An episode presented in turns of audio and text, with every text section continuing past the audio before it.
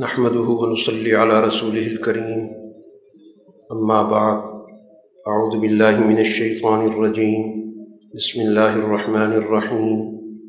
والسابقون الأولون من المهاجرين والأنصار والذين اتبعوهم بإحسان رضي الله عنهم ورضوا عنه وأعد لهم جنات تجري تحتها الأنهار خالدين فيها أبداً. ذلك الفوز العظیم صدق اللہ العظیم سورہ توبہ کی آیت نمبر ایک سو سورہ توبہ کے مضامین میں جو بات ہمارے سامنے آئی ہے کہ اس کا ایک بڑا حصہ، اس مفاد پرست مذہبی گروہ کے رویوں کو بیان کرنے سے متعلق ہے، جس نے رسول اللہ صلی اللہ علیہ وسلم کے دور میں ایک مشکل مرحلے میں ایمان والی جماعت کا اور رسول اللہ صلی اللہ علیہ وسلم کا ساتھ نہیں دیا۔ یہ غزوہ تبوک رسول اللہ صلی اللہ علیہ وسلم کی سیرت میں اس لحاظ سے بڑی اہمیت رکھتا ہے کہ اس کے ذریعے اس معاشرے میں ان لوگوں کا نفاق، ان کی مفاد پرستی اور ان کی اس سوسائٹی کے اندر جو موقع پرستی تھی، وہ کھل کر سامنے آئی۔ اور قرآن حکیم اس کے ذریعے ہمیں ہر دور کی جو بھی مفاد پرست مذہبی سوچ ہوتی ہے، موقع پرستی کی ہوتی ہے، فائدہ اٹھانے کی ہوتی ہے۔ اس سے ہمیں اس کی تعلیم ملتی ہے۔ اسی کے ساتھ قرآن حکیم نے یہاں پر اس جماعت کا بھی تعارف کرایا کہ جس نے اس مشکل وقت میں رسول اللہ صلی اللہ علیہ وسلم کا بھرپور ساتھ دیا۔ اس آیت کے اندر اسی جماعت کا ذکر ہے کہ جو نیکی کے کاموں میں، اسلام قبول کرنے میں، میدان جنگ میں اترنے میں، حضور صلی اللہ علیہ وسلم کے احکامات کی تعمیل میں سب سے پیش پیش ہوتے ہیں۔ سبقت لے جانے والے۔ جو اول دن سے رسول اللہ صلی اللہ علیہ وسلم کی معیت میں، آپ کی تربیت میں ہر میدان میں آپ کا ساتھ دیتے ہیں۔ اور ان کا تعلق مہاجرین سے بھی ہے اور انصار سے بھی ہے۔ پھر اس کے بعد جو بھی ان کے پیروکار بنتے رہے، جو پورے اخلاص کے ساتھ اعلیٰ درجے کی نیکی کی سوچ کے ساتھ اس جماعت کے جتنے بھی پیروکار بعد میں اس جماعت میں شامل ہوتے رہے، ان سے اللہ تعالیٰ کی رضامندی ہے اور یہ اللہ تعالیٰ کے فیصلوں پر مطمئن ہیں۔ ان کے لیے بہت سی جنتیں ہیں، جن کے نیچے نہریں بہیں گی۔ اس میں ہمیشہ رہیں گے اور یہ سب سے بڑی کامیابی ہے۔ اسی طرح قرآن حکیم نے یہ ذکر کیا کہ جو بدو لوگ ہیں، دور دراز کے دیہاتوں میں رہنے والے لوگ تھے، ان میں بھی بہت سے منافقین تھے، وفات پرست تھے۔ جیسے اس شہری معاشرے میں منافقین موجود تھے دغاباز موجود تھے، فریب کار موجود تھے۔ تو دور دراز علاقوں میں ویسے لوگ پائے جاتے تھے۔ اور کچھ ایسے تھے کہ ان کا نفاق بہت ہی مخفی تھا۔ اس لیے قرآن ذکر کرتا ہے اگلی آیت میں کہ لا تعلم آپ ان کو نہیں جانتے، ہم جانتے۔ ہم ان کو دو مرتبہ، کئی مرتبہ ان کو ہم سزا بھی دیں گے۔ کچھ ایسے بھی تھے کہ جن سے غلطی بھی ہوئی۔ ان کے اچھے اعمال بھی تھے۔ اور کچھ ظاہر نامناسب بھی تھے، درست نہیں تھے، ملے جلے اعمال تھے۔ لیکن ان کو، اپنی کوتاہیوں کا اعتراف تھا۔ اور وہ اپنی ان کوتاہیوں کی اصلاح کے لیے کوشاں بھی تھے۔ تو یقیناً اللہ تعالیٰ ایسے لوگوں کی توبہ قبول کرتا رسول اللہ صلی اللہ علیہ وسلم سے کہا جا رہا ہے، اس سے اگلی آیت میں کہ لوگوں سے ان کے مال کا ایک حصہ وصول کیا جائے۔ کیونکہ آپ نے اب ایک مدینہ میں نظام قائم کیا ہے، تو کوئی بھی سسٹم مالیات کے بغیر استوار نہیں ہوتا، نہیں چلتا۔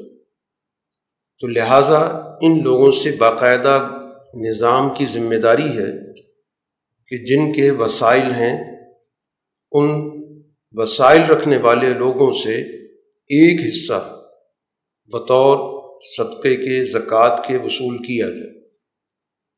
اور اس میں ان لوگوں کی بہتری ہے جن سے وصول کیا جا رہا قرآن ان کے فوائد ذکر کیے تو تحر اس سے ان کی باطنی پاکیزگی ہوگی، ان کے دلوں سے بخل نکلے سرمایہ کی اور مال کی محبت نکلے ان کے اندر یہ شعور پیدا ہوگا کہ یہ مال جس کا دیا ہوا ہے، اس کے احکام کے مطابق ہی اس کو رکھا جا سکتا ہے، اسی کے احکام کے مطابق اسے خرچ کیا جائے۔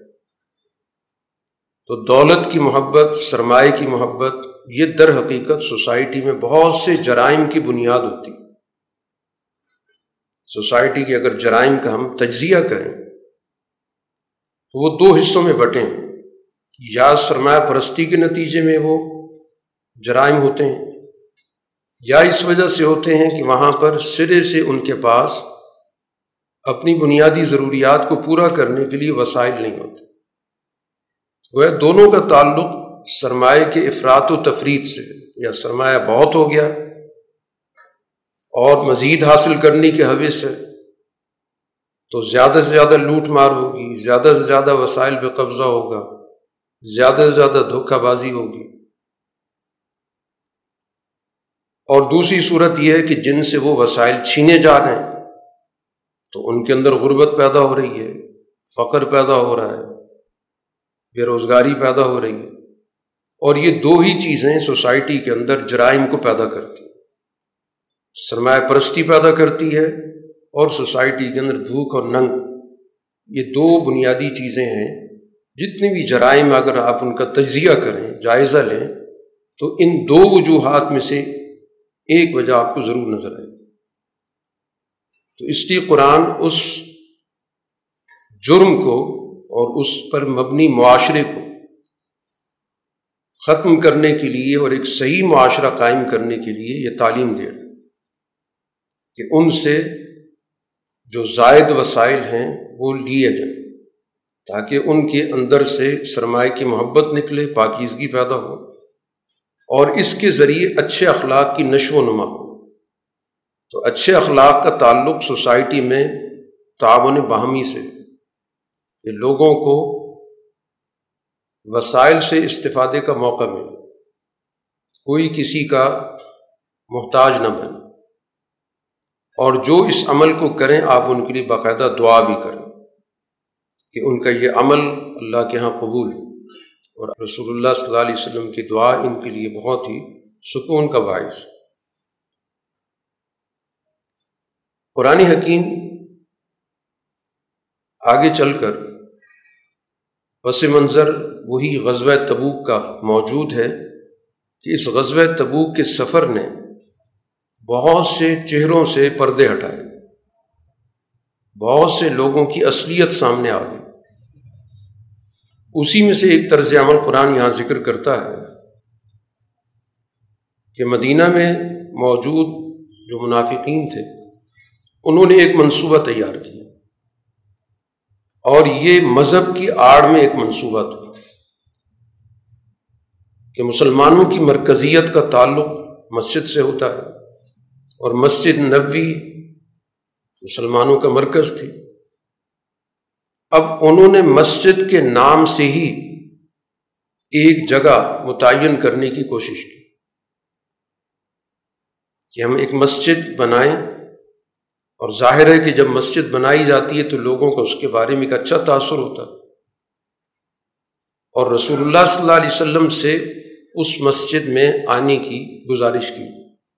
وہ افتتاح کرایا۔ اور تاثر یہ دیا کہ چونکہ مدینہ کی آبادی بڑھ رہی ہے اور تمام لوگوں کا مسجد نبی میں آنا مشکل ہے، کچھ آبادیاں دور دراز ہیں۔ تو ایک اور مسجد کی ضرورت محسوس ہوگی۔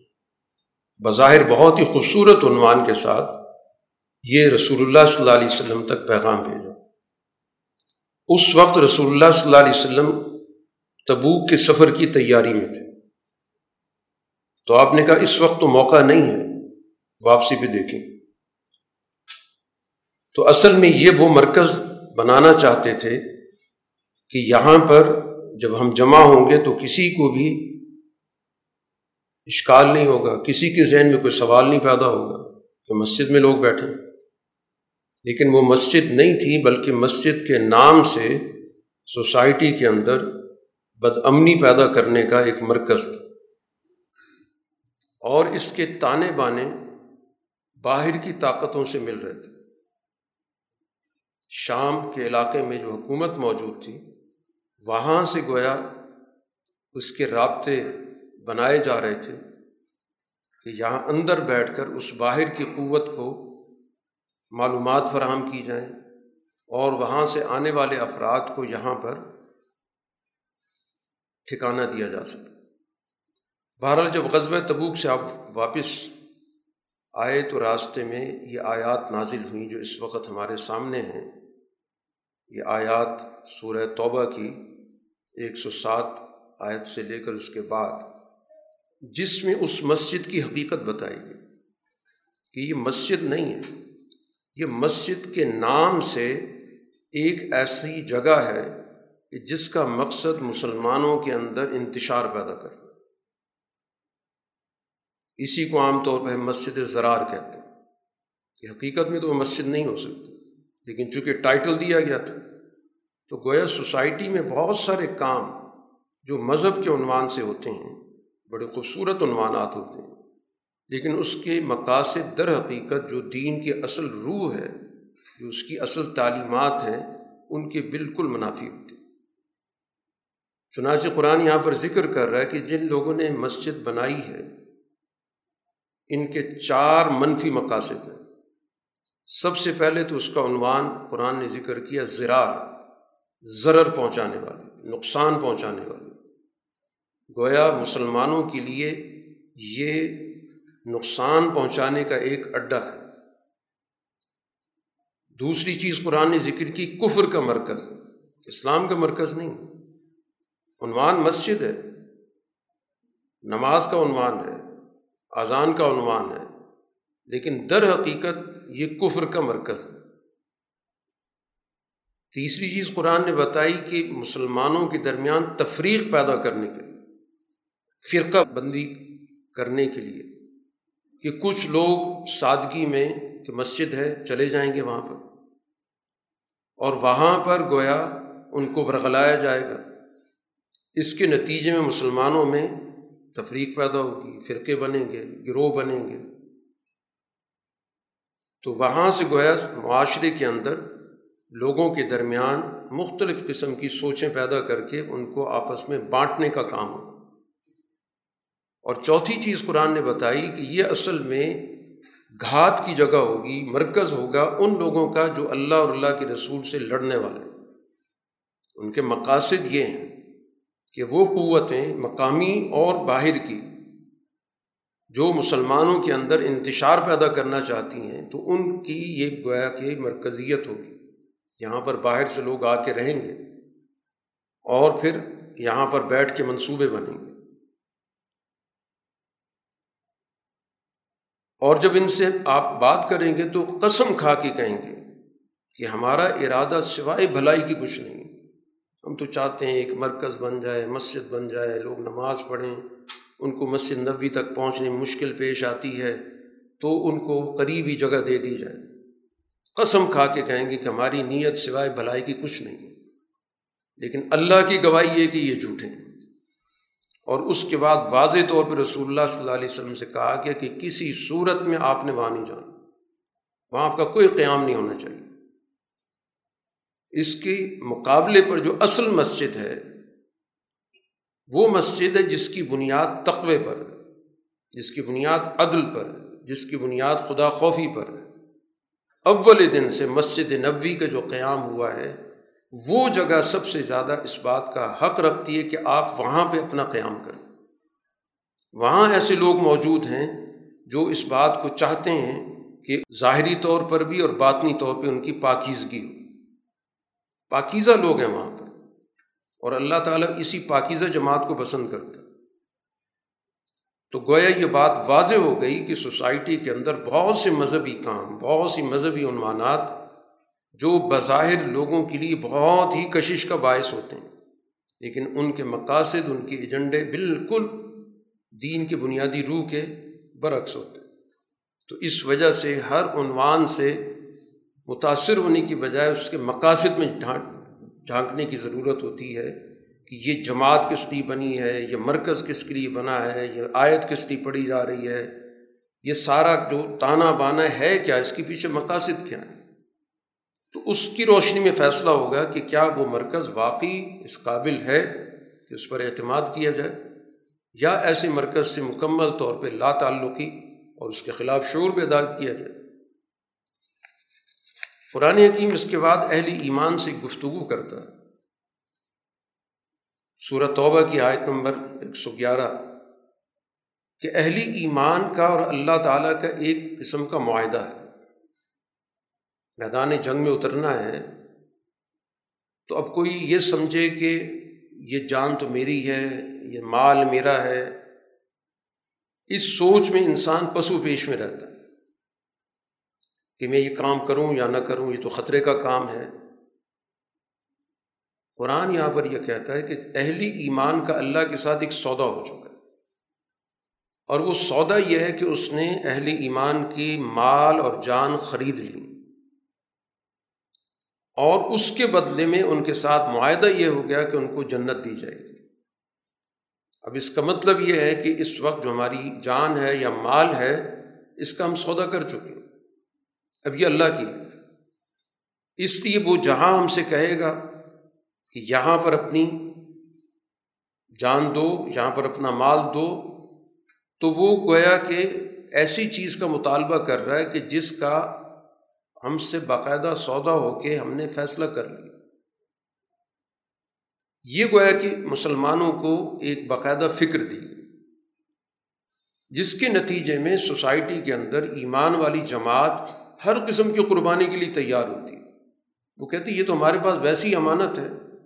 ہم نے تو اس کا سودا کیا ہوا ہے۔ بات چیت طے ہو گئی ہے۔ قرآن کہتا وعدن علیہ حقن یہ اللہ نے اپنے ذمے ایک سچا وعدہ لے رکھا ہے۔ اور یہ وعدہ صرف قرآن میں نہیں، تورات و انجیل میں بھی ہے۔ اب جو اس معاہدے کو پورا کرے گا، ان کو خوشخبری دے دو کہ انہوں نے بہت ہی عمدہ سودا کیا۔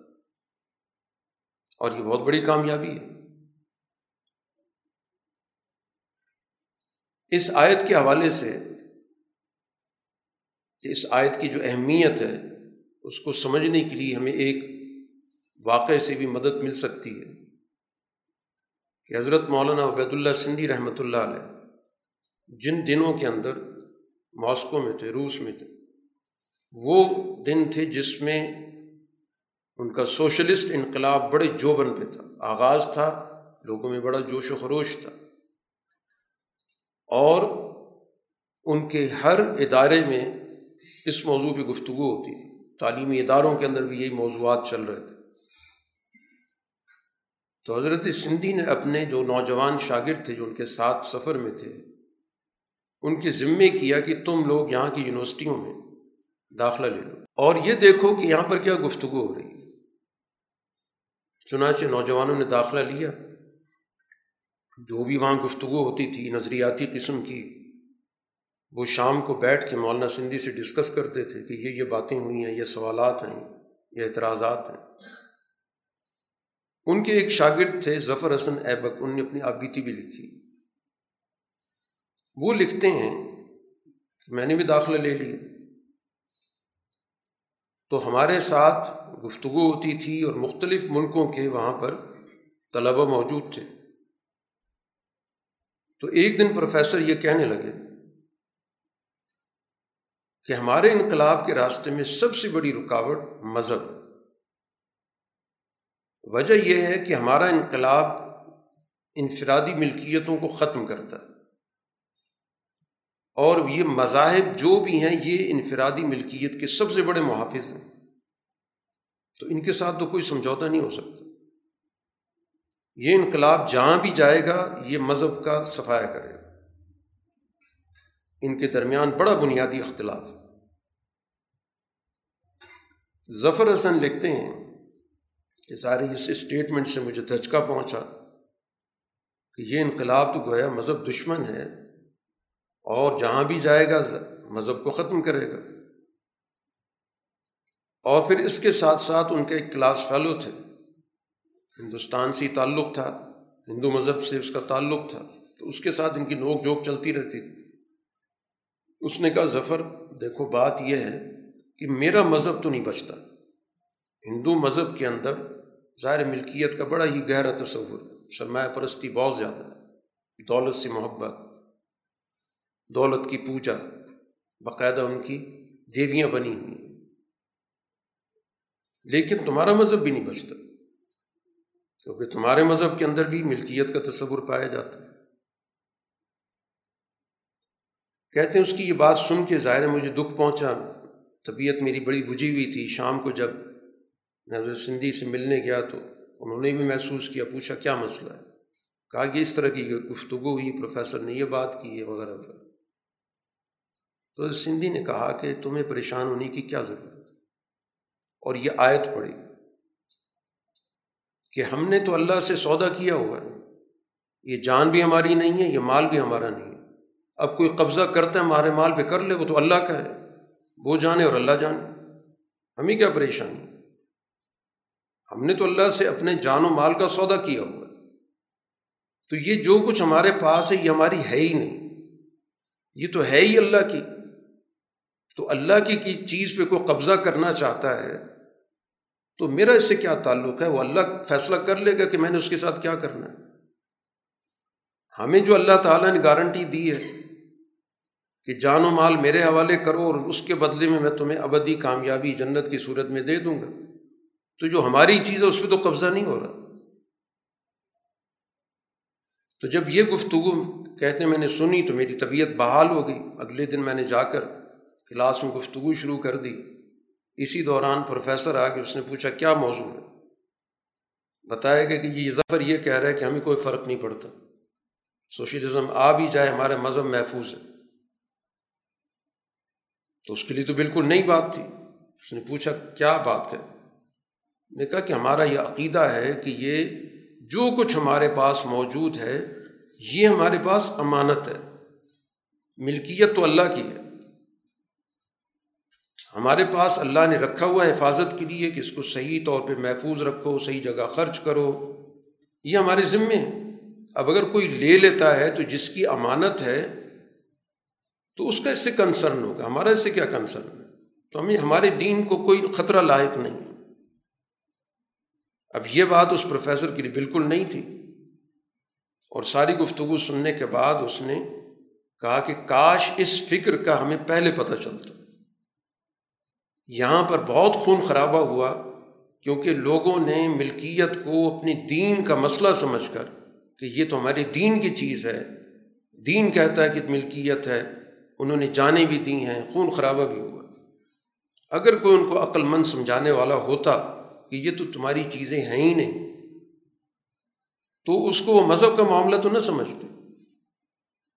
تو کہنے کا مقصد یہ ہے کہ دین نے ہمیں یہ تصور دے دیا کہ ہماری ملکیت در حقیقت امانت کے مفہوم میں اسی وجہ سے تو پابندیاں ہیں کہ آپ یہاں خرچ نہیں کر سکتے، یہاں خرچ کر سکتے ہیں، ضائع نہیں کر سکتے۔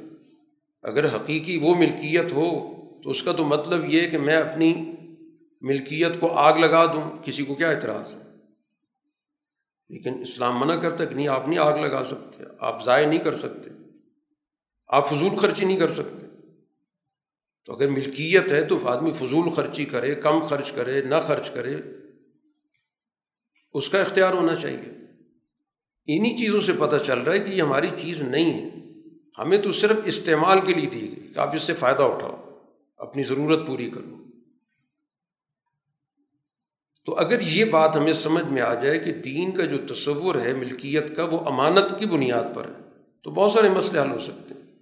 کیونکہ خرابی کی جڑ یہی ہے کہ وہ سرمایہ کی محبت پیدا ہو جاتی ہے۔ اسی کو سرمایہ پرستی کہتے ہیں۔ پھر وہ چوری، چکاری، دغا بازی، کرپشن، رشوت، یہ سارے اس کے ساتھ جڑے ہوئے پھر اس کی بنیاد پر لوگوں پر ظلم کرنا، لوٹ مار کرنا، ان کی اجرتیں نہ دینا، ان سے بگار لینا، پورا کا پورا جو سسٹم بنا ہوا ہے، سرمایہ پرستی کا، وہ جرائم کے بل بوتے پر ہی کھڑا ہے۔ اور اگر یہ صحیح سوچ پیدا ہو جائے کہ یہ سب چیزیں ہمارے پاس اللہ کی طرف سے ایک امانت کے طور پہ۔ اور امانت کا ایک اصول ہوتا ہے کہ اس میں آپ خیانت نہیں کر سکتے۔ قرآن حکیم نے اسی ایمان والی جماعت کی یہاں بہت سی خصوصیات بتائیں آیت نمبر ایک سو بارہ میں کہ یہ جماعت اتائبون توبہ کرنے والی، اپنی غلطیوں سے سیکھتی ہے۔ توبہ کا مطلب ہی یہی ہوتا ہے کہ انسان کو پتہ ہے کہ یہ غلط کام ہوا ہے۔ اور میں نے اس پہ اصرار نہیں کرنا اور میں نے اس سے سیکھنا ہے کہ یہ کام دوبارہ مجھ سے نہ ہو۔ عابدون عبادت کرنے والی ہیں کہ ذاتی غرض سے بالتر ہو کر وہ گویا اللہ کی منشا کو پورا کرتے کہ جو اللہ کا منشا ہے ہم نے پورا کرنا اسی کو عبادت کہتے ہیں۔ حامدون حمد کرنے والے ہیں کہ اللہ کی نعمتوں کی صحیح قدر کرتے ہیں۔ کہ اللہ کی نعمتیں ہمیں حاصل ہیں۔ ان کی وجہ سے ہم پر کیا ذمہ داری آدھی ان نعمتوں کو ہم صحیح استعمال کیسے کریں گے؟ ان نعمتوں سے ہم دوسروں کو کیسے فائدہ پہنچا سکتے ہیں؟ سائحون سیاحت کرنے والے۔ دنیا کی مختلف اقوام سے رابطے رکھتے ہیں، پتہ کرتے ہیں کہ کہاں پر کیا ہو رہا ہے۔ کہاں ظلم ہو رہا ہے، اس کا انسداد کیا جائے۔ کہاں پر علم موجود ہے، علم حاصل کیا جائے۔ تو اہل ایمان کی جو صفت ہے وہ گویا کہ سوسائٹی کے حالات سے، دنیا کے حالات سے پوری طرح آگہی رکھ کر اور پھر اس سے جو بھی مطلوبہ نتائج ہیں وہ حاصل کرتے ہیں۔ رکو کرنے والے گویا اپنے رب کے سامنے کھڑے ہو کر ذمہ داری کے ساتھ وہ اللہ کے سامنے جھکتے ہیں۔ تو رکو در حقیقت ایک ایسی کیفیت کا نام ہے کہ جس میں انسان کھڑا بھی ہے اور جھکا ہوا بھی ہے۔ تو کھڑا ہونا علامت ہے اس بات کی، وہ کام کرنے کے لیے تیار ہے، مستعد ہے مجھ پہ جو ذمہ داری ڈالی جائے گی، میں پورا کروں گا۔ اور اس کے ساتھ ساتھ وہ اللہ کے سامنے جھک بھی رہا ہے۔ میں اس کام کرنے کے لیے مجھے اللہ کا انعام چاہیے۔ اللہ تعالیٰ کی طرف سے مجھے مدد چاہیے۔ الساجدون، سجدہ کرنے والے۔ گویا اللہ تعالیٰ کے سامنے مکمل طور پر اپنے آپ کو پیش کرتے اور اس لحاظ سے گویا یہ فیصلہ کرتے ہیں کہ یہ سجدہ دنیا کی کسی اور طاقت کو نہیں ہو سکتا۔ سجدے کا بنیادی فلسفہ ہی ہے کہ اس پیشانی کو ایک ذات کے سامنے جھکنے کے لیے مخصوص کر تاکہ اب یہ پیشانی کسی اور کے سامنے نہ چکے یہ سجدے کی سب سے بڑی تعلیم ہے کہ انسان کے اندر آزادی کی سوچ پیدا کرتا ہے کہ یہ پیشانی کسی کے سامنے نہیں جھکے گی، صرف اللہ کے سامنے جھکے گی۔ اور اسی سے راز و نیاز کرے گی، اسی کی اطاعت کرے گی۔ اور اس کے بعد امر بالمعروف اور نہیں المنکر۔ اسی کو سسٹم کہتے ہیں، نظام قائم کرنے والے۔ کہ سوسائٹی کے اندر بھلائی کو فروغ دینا ہے، اس کا نظام قائم کرنا ہے اور برائیوں کا انسداد کرنا ہے۔ اور آخری صفت قرآن نے ذکر کی، حدود کی حفاظت کرنے والے۔ کہ اللہ تعالیٰ نے ہر ہر چیز کی ایک حد بندی کی ہوئی۔ تو ہر چیز کو اپنے حد میں رکھنا ہے۔ دوسروں کے حدود میں تجاوز نہیں کرنا۔ اللہ نے ہمیں اپنی بندگی کے لحاظ سے عبادت کا ایک نظام دیا۔ سوسائٹی کے اندر انسانی حقوق ادا کرنے کا نظام دیا۔ ہم نے ان کو خلط ملط نہیں کرنا۔ اللہ کی عبادت بھی کرنی ہے، انسانوں کے حقوق بھی ادا کرنا سوسائٹی کے اندر ہم نے اخلاق کو بھی پیش نظر رکھنا ہے اور اپنی روز مرہ کی زندگی بسر کرنے کے لیے معیشت کے اسباب و وسائل کو بھی ہم نے اختیار کرنا تو ہر چیز کی جو حد بندی ہے، اس کو پوری طرح ملحوظ رکھنا اس صورح کے اندر جیسے ہم بار بار ذکر کر رہے ہیں کہ غزوہ تبوک کا پس منظر ہے، یہ بڑا مشکل غزوہ تھا۔ موسم کے لحاظ سے بھی، معیشت کے لحاظ سے بھی، سفر کے لحاظ سے بھی اسباب و وسائل کے لحاظ سے بھی۔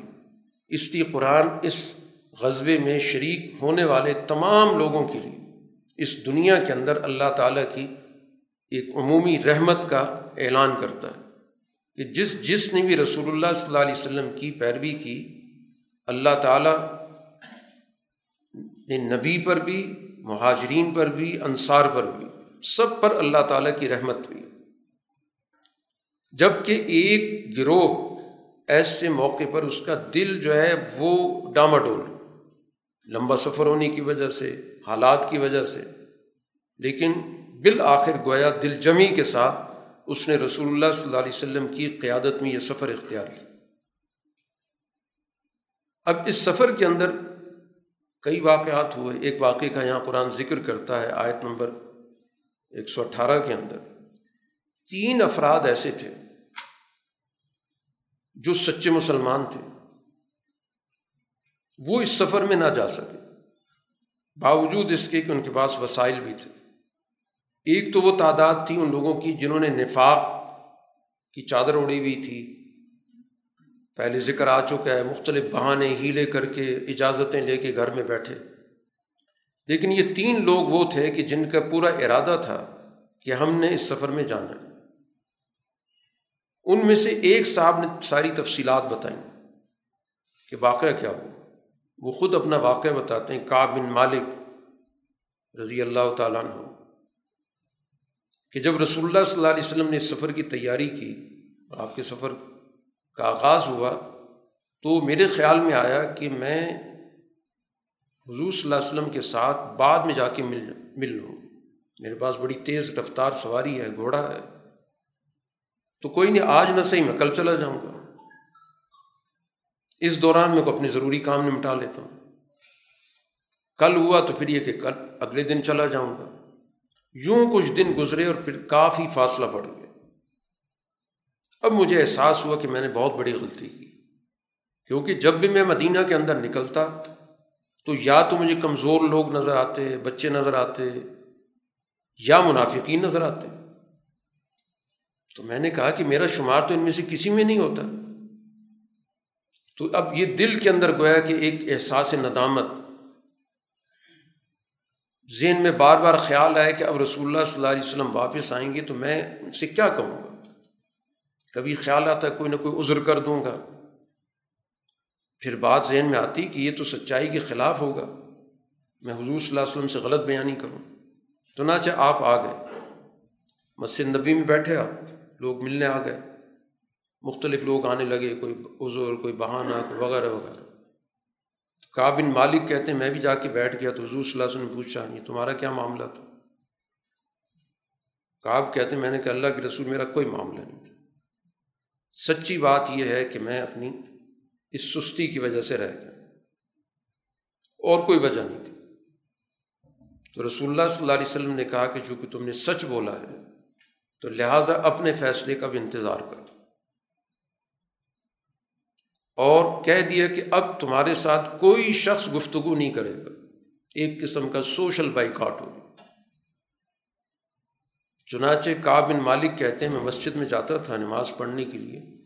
حضور صلی اللہ علیہ وسلم کو سلام کرتا تھا اور کوشش کرتا تھا کہ حضور صلی اللہ علیہ وسلم کے چہرے پہ کیا تاثرات۔ بالکل خاموشی تھی۔ کوئی شخص مجھ سے بات نہیں کرتا۔ تھا گھر آتا تھا، مسجد جاتا تھا، بازار جاتا تھا، کوئی آدمی مجھ سے بات نہیں کرتا۔ یہ حد درجے کا جو ڈسپلن تھا، تمام صحابہ نے گویا کہ اس پر عمل کیا۔ یہاں تک کہ چالیس دن ہو گئے۔ چالیسویں دن جب میں مسجد گیا تو حضور صلی اللہ علیہ وسلم نے کہا کہ اپنے گھر والوں کو بھی میکے بیل واحد سہارا جس سے میں بات کرتا تھا، بیوی اس کے بارے میں بھی حکم آ گیا کہ اس کو بھی اپنے ماں باپ کے گھر بھیج اب میں بالکل تنہا ہوں۔ ظاہر زمین کاٹنے کو دوڑتی تھی۔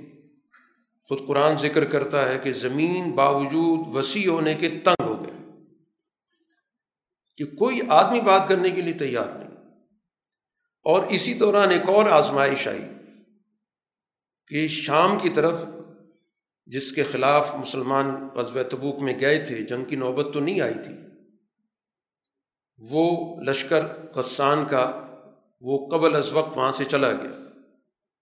جب اس کے علم میں آیا کہ مسلمان آ رہے ہیں۔ تو بہرحال اس کی طرف سے ایک خط کا بن مالک کو پہنچتا ہے اور اس کا مضمون یہ تھا کہ ہمیں پتہ چلا ہے کہ تمہارے سردار تم سے ناراض ہیں اور ہم تمہیں پیشکش کرتے ہیں کہ تم ہمارے پاس آ جاؤ، ہم تمہیں، تمہاری بہت عزت کریں کہتے ہیں، یہ خط پڑھ کر تو مجھے بہت زیادہ دکھ پہنچا کہ اب میرا ایمان اتنا کمزور ہو گیا کہ دشمن کو میرے ایمان کے بارے میں دلچسپی پیدا ہو رہی ہے۔ میں نے اسی وقت وہ خط لیا اور تندور میں ڈال دی، جلا دی۔ پچاس دن کے بعد، کہتے میں گھر بیٹھا تھا۔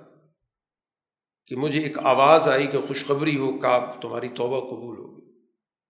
یہ قرآن اس کا ذکر کر رہا ہے کہ تین آدمی جو پیچھے رہ گئے تھے، حتیٰ کہ زمین ان پر باوجود وسیع ہونے کے تنگ ہو گئی اور اپنا دل بھی ان پر تنگ ہو گیا اور انہوں نے یہ خیال کر لیا کہ اللہ کے علاوہ ہمارے پاس کوئی ٹھکانہ نہیں۔ تو پھر اللہ تعالیٰ نے ان کی توبہ قبول کی۔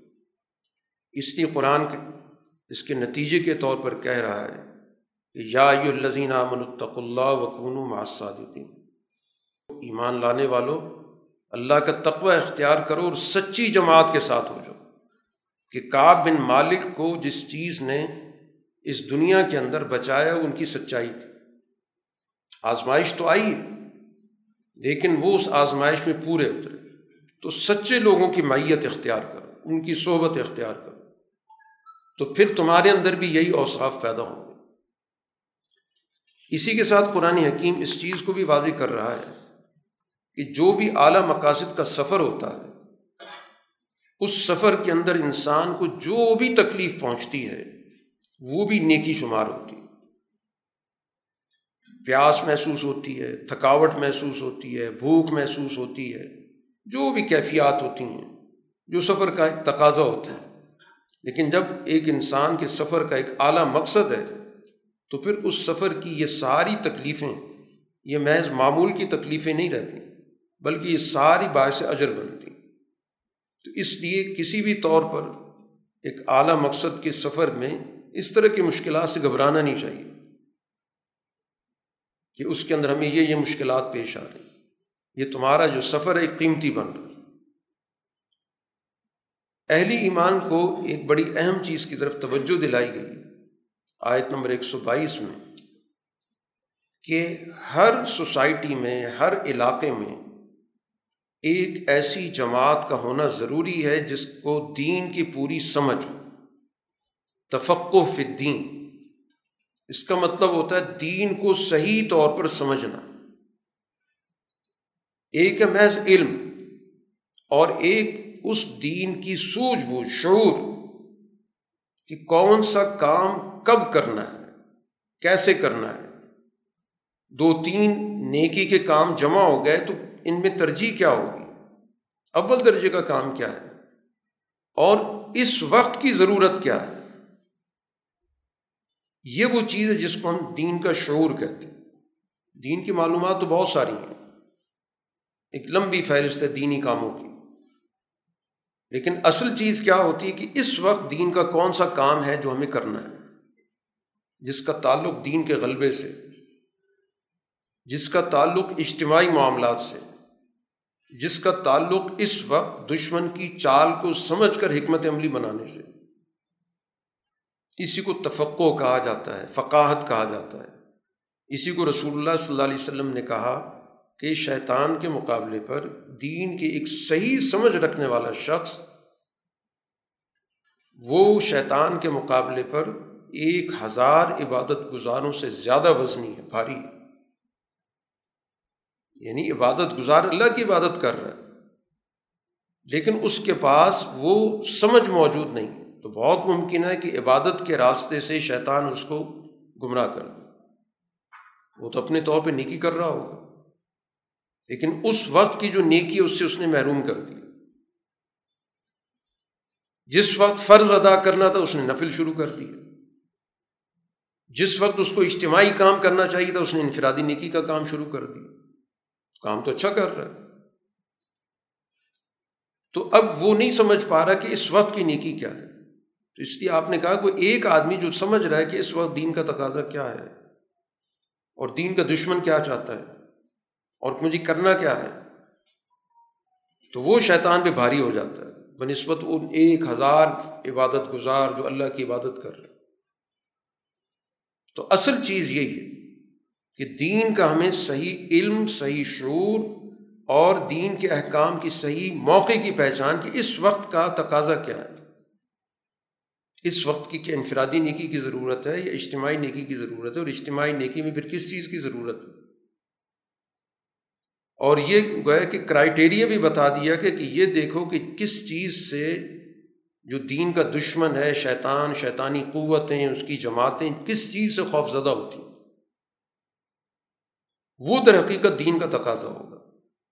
اور جس نیکی پر وہ مطمئن ہو جائیں، تو اس پہ تو کان کھڑے ہو جانے چاہیے کہ نیکی پر دشمن کیسے مطمئن ہے؟ وجہ کیا ہے اس کی؟ اس لیے قرآن نے کہا کہ ہر علاقے میں، ہر معاشرے میں، ہر سوسائٹی میں ایسی جماعت کو باہر نکلنا چاہیے تاکہ وہ دین کی سمجھ حاصل کرے۔ دین کو سمجھے کہ دین ہے کیا چیز؟ اور پھر اس کے بعد واپس اپنی سوسائٹی میں جا کر لوگوں کو آنے والے حالات کے بارے میں خبردار کرے۔ کہ کس راستے پہ چل رہا ہے؟ یہ تو تباہی کا راستہ ہے۔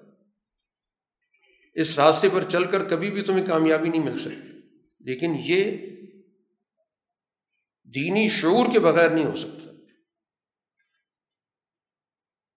اس صورح کے اختتام پر اس بات کو واضح کیا گیا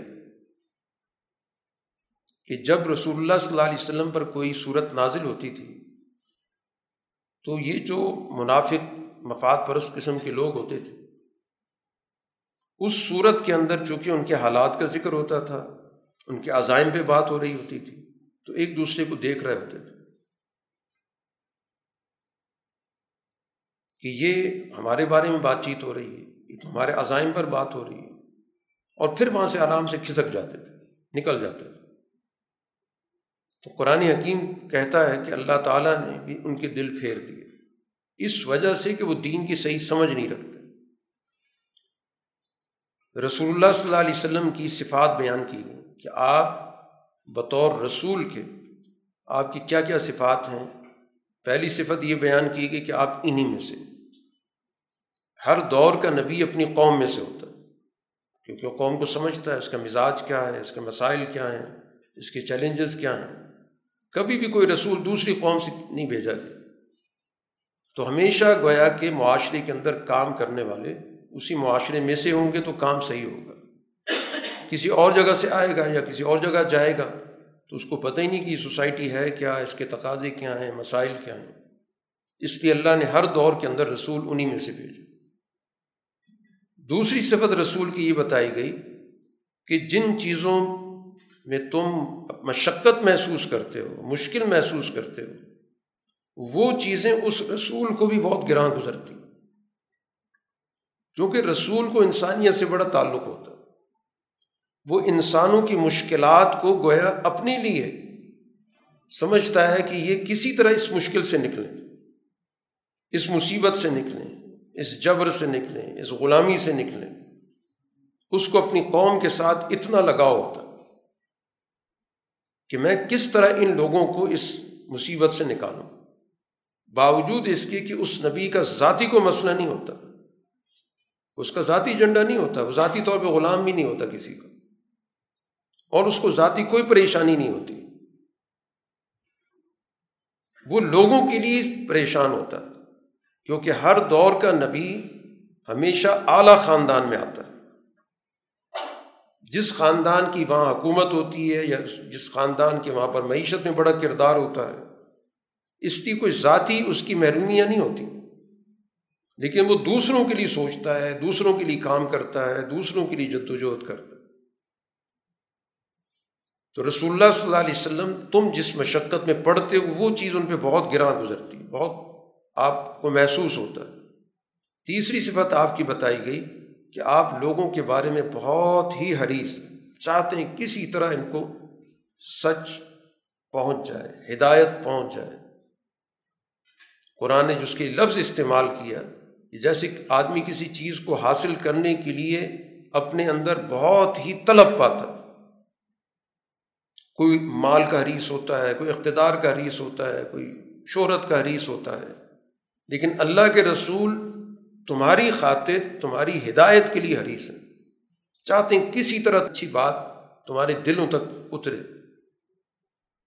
یہی وہ کیفیت ہے جس کو قرآن دوسری جگہ پر کہتا ہے کہ جب آپ کی بات یہ لوگ نہیں مانتے تو آپ کی طبیعت پہ اتنا بوجھ پڑتا ہے کہ لگتا ہے کہ آپ کی جان چلی جائے گی۔ یہ وہ آپ کی کیفیت ہے۔ جس کو قرآن یہاں پر تعبیر کر رہا ہے حریص علیکم۔ اور اگلی صفت یہ بتائیے کہ اہل ایمان کے ساتھ آپ رعوف الرحیم، بہت شفیق بہت مہربان۔ اس ایمان والی جماعت باوجود اس کی کہ اس میں کوتاہیاں بھی ہو جاتی ہیں، لیکن آپ کا ان کے ساتھ جو طرز عمل ہے، جو آپ کا ان کے ساتھ حسن سلوک ہے، وہ بہت اعلیٰ درجے۔ اب اگر ان صفات کے باوجود یہ لوگ منہ موڑ رہے ہیں، تو آپ ان کو کہہ دیں کہ حسبی اللہ، مجھے اللہ کافی میں نے جدوجہد تمہاری بل بوتے بھی تو نہیں شروع کی کہ تم میرا ساتھ دو گے تو میں چلوں گا، ورنہ نہیں۔ میرے لیے تو اللہ کافی ہے، میرا تو اس پہ بھروسہ ہے۔ میں تو اس کی رضا کے لیے کام کر رہا ہوں۔ میرا تم سے ان معنوں میں تعلق نہیں کہ تم مجھے کوئی اچھا رسپانس دو گے میرے ساتھ تعاون کرو گے تو میں کام کروں گا۔ میں تو اس کو اللہ کا دیا ہوا مشن سمجھ کے کر رہا ہوں۔ سورہ یونس مکی صورت ہے اور مکی صورتوں کے جو بنیادی مضامین ہوتے ہیں، ان کا تعلق معاشرے کو ان بنیادی اصول، ضابطوں سے روشناس کرانا ہے جن پر کسی بھی اعلیٰ سوسائٹی کو قائم کیا جاتا ہے۔ اور ان غلط نظریات، فاسد نظریات کو واضح کرنا ہوتا ہے، جن کی وجہ سے سوسائٹی کے اندر افطراک انتشار جہالت، اشتعال اور تنازعات ہوتے ہیں۔ آغاز میں تعارف کرایا گیا تل کا آیات الکتاب الحکیم۔ یہ حکمت والی کتاب کی آیات۔ دانائی، دانش، اس کے اصول بہت ہی منظم، قاعدے ضابطے، اس کے آپس میں بڑے مربوط ہیں۔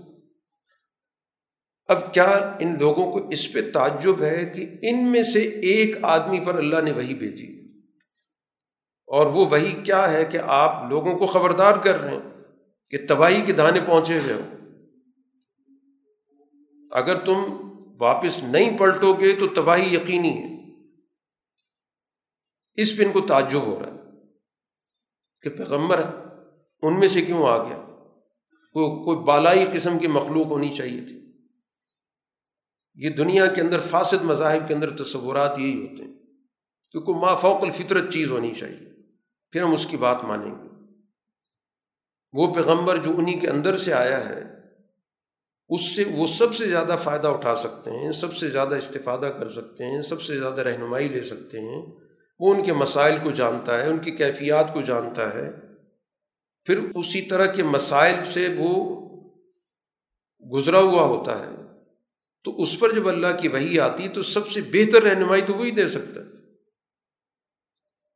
اسی کے ساتھ آپ اہل ایمان کو یہ خوشخبری دے دیں کہ ان کی یقیناً اس دنیا کے اندر اللہ تعالیٰ کی طرف سے جو سچائی کا پہلو ہے، سچائی کا قدم ہے، وہ ہو کر رہے وہ غالب ہو کر رہے اب یہ جواب میں کہتے ہیں، یہ تو کھلا جادو ہے۔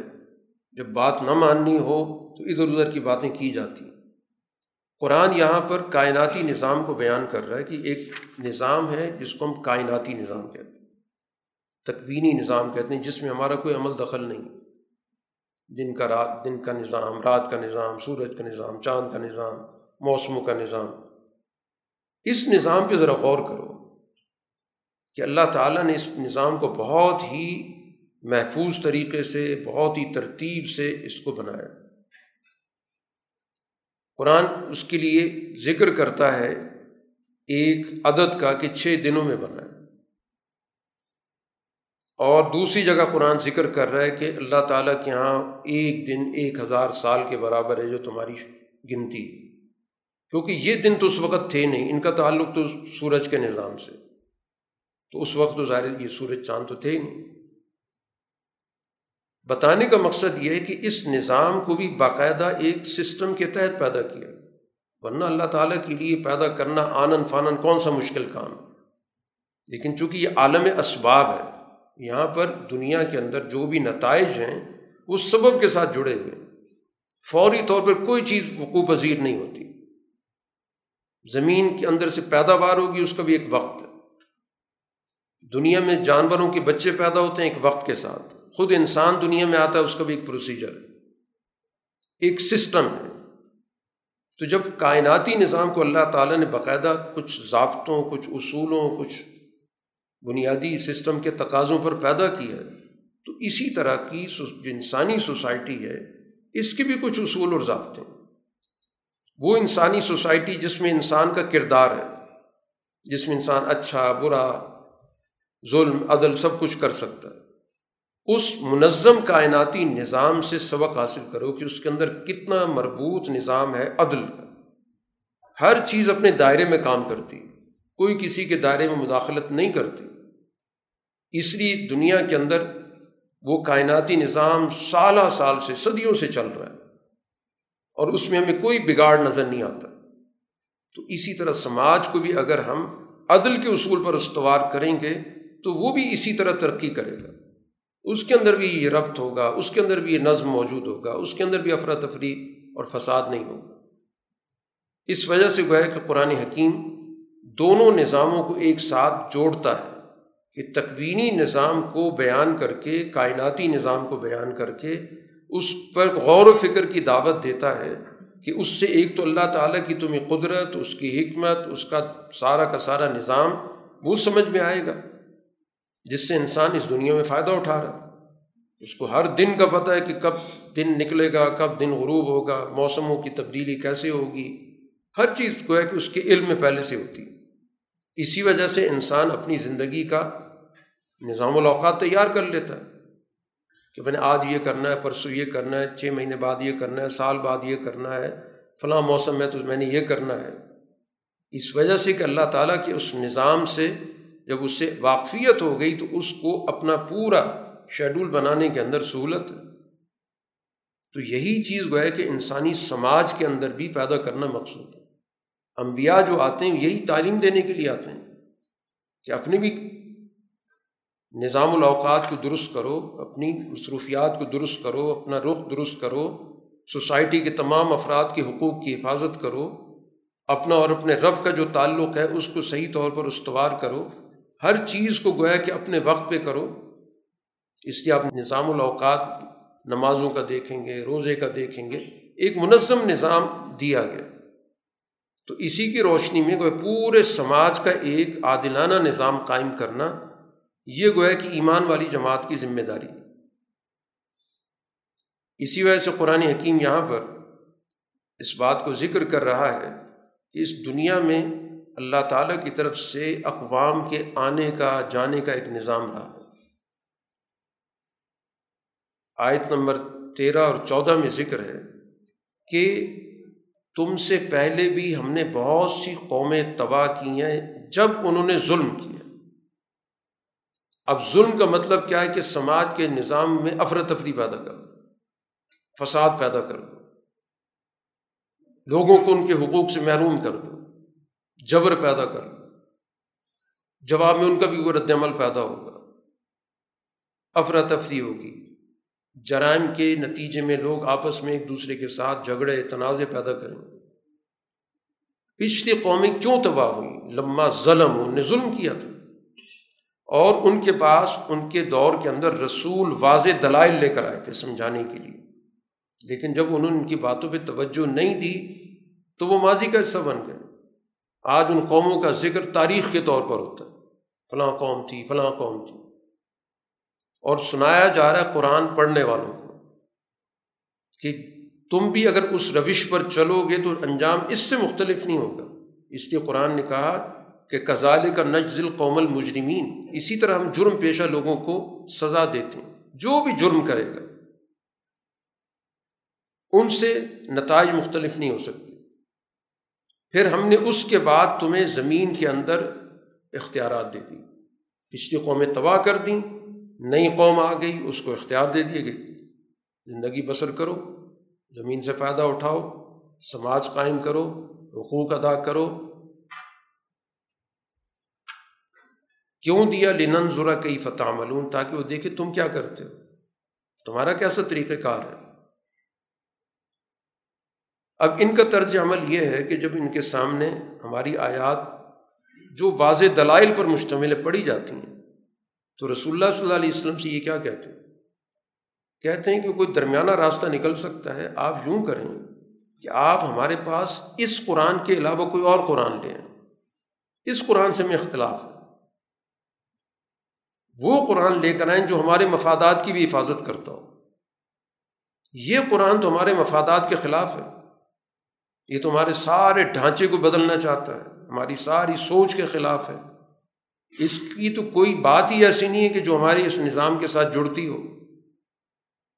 تو آپ اس کو بدلیں، اس کو ریپلیس کر دیں۔ یا چلیں کم سے کم یوں کر لیں کہ اس قرآن کے اندر کوئی امینڈمنٹ کر لیں، کوئی ترمیم کر لیں۔ کچھ آیتیں نکال دیں اس میں سے۔ آپ سے کہا گیا کہ بالکل واضح الفاظ میں ان کو کہہ دیں کہ میرے پاس کوئی اختیار نہیں کہ میں اپنی طرف سے اس کو بدلوں۔ مجھے تو یہ کتاب دے دی گئی ہے ایک منشور کے طور پر کہ یہ تمہارا منشور ہے اور تم نے اس کی پیروی کرنی ہے۔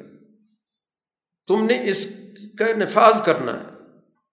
مجھے اختیار نہیں دیا گیا کہ میں یہ مشورے دینے شروع کر دوں کہ یہ ہونا چاہیے یا وہ نہیں ہونا چاہیے۔ سوال ہی پیدا نہیں ہوگا، قرآن یہی ہوگا۔ اور مجھے پابند کر دیا گیا ہے کہ جو کچھ میرے پاس وہی آ رہی ہے، میں اس کی پیروی کروں۔ اور مجھے اس بات کا ڈر ہے کہ اگر میں نافرمانی کروں گا تو میں بھی عذاب کا مستحق ہو سکتا ہوں۔ اور اللہ کے منشا سے میں کام کر رہا ہوں۔ اگر اللہ چاہتا تو میں تمہارے سامنے ان چیزوں کو نہ پڑھ کے سناتا، نہ تم کو بتاتا۔ اور پھر اس کے بعد میری تمہارے اندر ایک عمر گزری ہے۔ یہ پچھلی میری پوری تاریخ ہے۔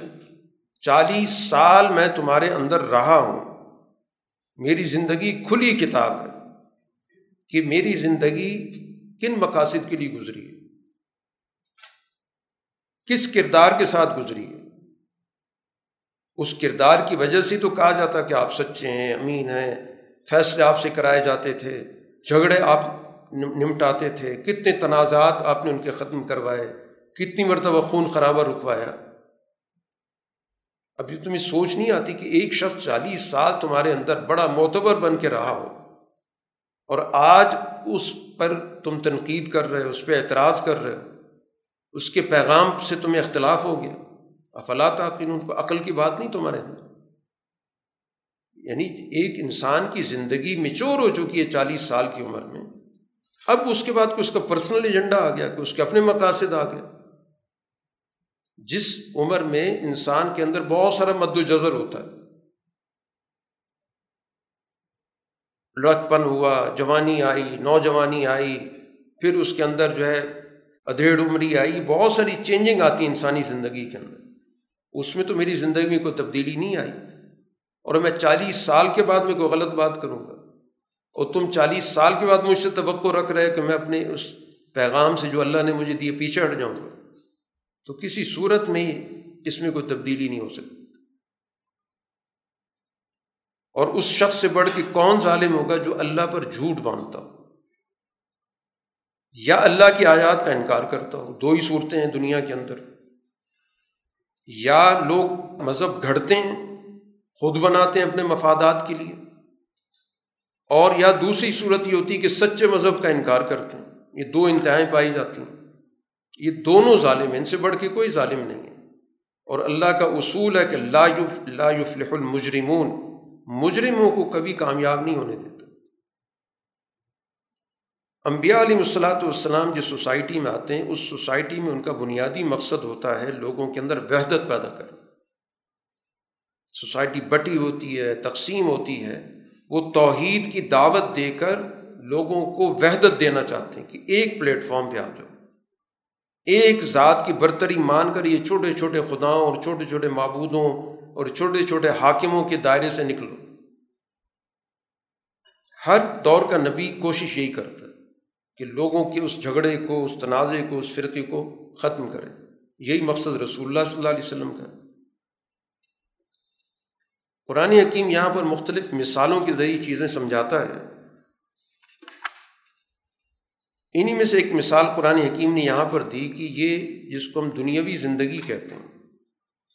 دنیاوی زندگی قرآن جب لفظ استعمال کرتا ہے تو اس سے مراد ہوتا ہے کہ کم درجے کے مقاصد کے لیے زندگی بسر کرنا۔ ایک ہوتا ہے اعلیٰ مقاصد کی زندگی۔ دنیا کا جو لفظ ہے، اس کا مطلب یہ ہوتا ہے کم درجہ، گھٹیا چیز۔ ایسی زندگی جس کے بہت ہی کم درجے کے، گھٹیا درجے کے مقاصد ہوں۔ ذاتی مقاصد، گروہی مقاصد، جس میں اپنی ذات کا، اپنے گروہ کا فائدہ پیش نظر ہے۔ اور ایک اعلیٰ مقاصد کی زندگی ہوتی ہے جس میں انسان کی سوچ کو وسیع کیا جاتا ہے۔ جو اللہ پر ایمان کی بات کی جاتی تو اللہ کی ذات تو بہت ہی وسیع ذات ہے۔ جو انسان کی سمجھ اور سوچ سے ہی بہت بلند ہے۔ اس ذات پر ایمان کا مطلب یہ کہ انسان کی سوچ کو وسیع کیا جائے، بلند کیا جائے۔ تو جو گھٹیا مقاصد کی زندگی ہوتی ہے، اس کو قرآن نے ایک مثال سے بیان کیا کہ اس کی مثال یوں سمجھو کہ جیسے آسمان سے بارش اتری اور پھر وہ بارش کا پانی زمین میں چلا گیا، پھر اس سے کچھ نہ کچھ پیداوار نکلی۔ وہ پیداوار انسان بھی استعمال کرتا ہے، اس کی خوراک بھی نکلتی ہے، جانور بھی استعمال کرتے ہیں۔ اب منظر اس کا کیا ہے؟ آیت نمبر چوبیس میں بات ہو رہی ہے کہ جب زمین پوری طرح سرسبز ہو جاتی ہے، بڑی خوبصورت لگتی ہے۔ اب جس نے وہ پیداوار لگائی ہوتی ہے، وہ سمجھتا ہے کہ اب یہ پیداوار تو میرے قابو میں ہے۔ میں نے خود استعمال کرنی ہے، میں کسی کو نہیں دوں گا۔ اس پہ جو حقوق آ رہے ہیں میں نے کسی کے کوئی حق نہیں دینا۔ یہ میری ہے، میں ہی اس کو استعمال کروں گا۔ حالانکہ پیداوار جب آتی ہے تو اس پیداوار پر سب لوگوں کے حقوق ہوتے ہیں۔ اس لیے شریعت باقاعدہ میں ایک نظام دیتی ہے کہ اس کا دسواں حصہ نکالو، بیسواں حصہ نکالو، کمزور لوگوں کو اس میں سے دو۔ لیکن وہ شخص یہ سمجھتا ہے کہ نہیں، یہ ساری تو میری ہے، میں قادر ہوں پوری طرح۔ اب بس پکنے والی اور اس کے بعد میں نے ساری پیداوار پہ قبضہ کر لیا لیکن ہوتا کیا ہے، ہمارا ایک حکم آ جاتا ہے، رات کے وقت یا دن کے وقت۔ یا تو کوئی قدرتی آفت آ جاتی۔ یا وہ لوگ جن کے حقوق ہوتے ہیں، وہ اس انتظار میں ہوتے ہیں کہ ہماری جو ضروریات زندگی ہیں، اس کے پورا کرنے کا کوئی نہ کوئی سبیل نکل رہی ہے۔ یہ پیداوار تیار ہو رہی ہے۔ تو ہماری تو بھوک ہے، ہم نے مٹانی ہے۔ تو یا تو وہ منظم ہو کے حملہ کر دیتے ہیں۔ ساری پیداوار جو ہے وہ قبضے میں لے لیتے ہیں، افراتفری پھیل جاتی ہے۔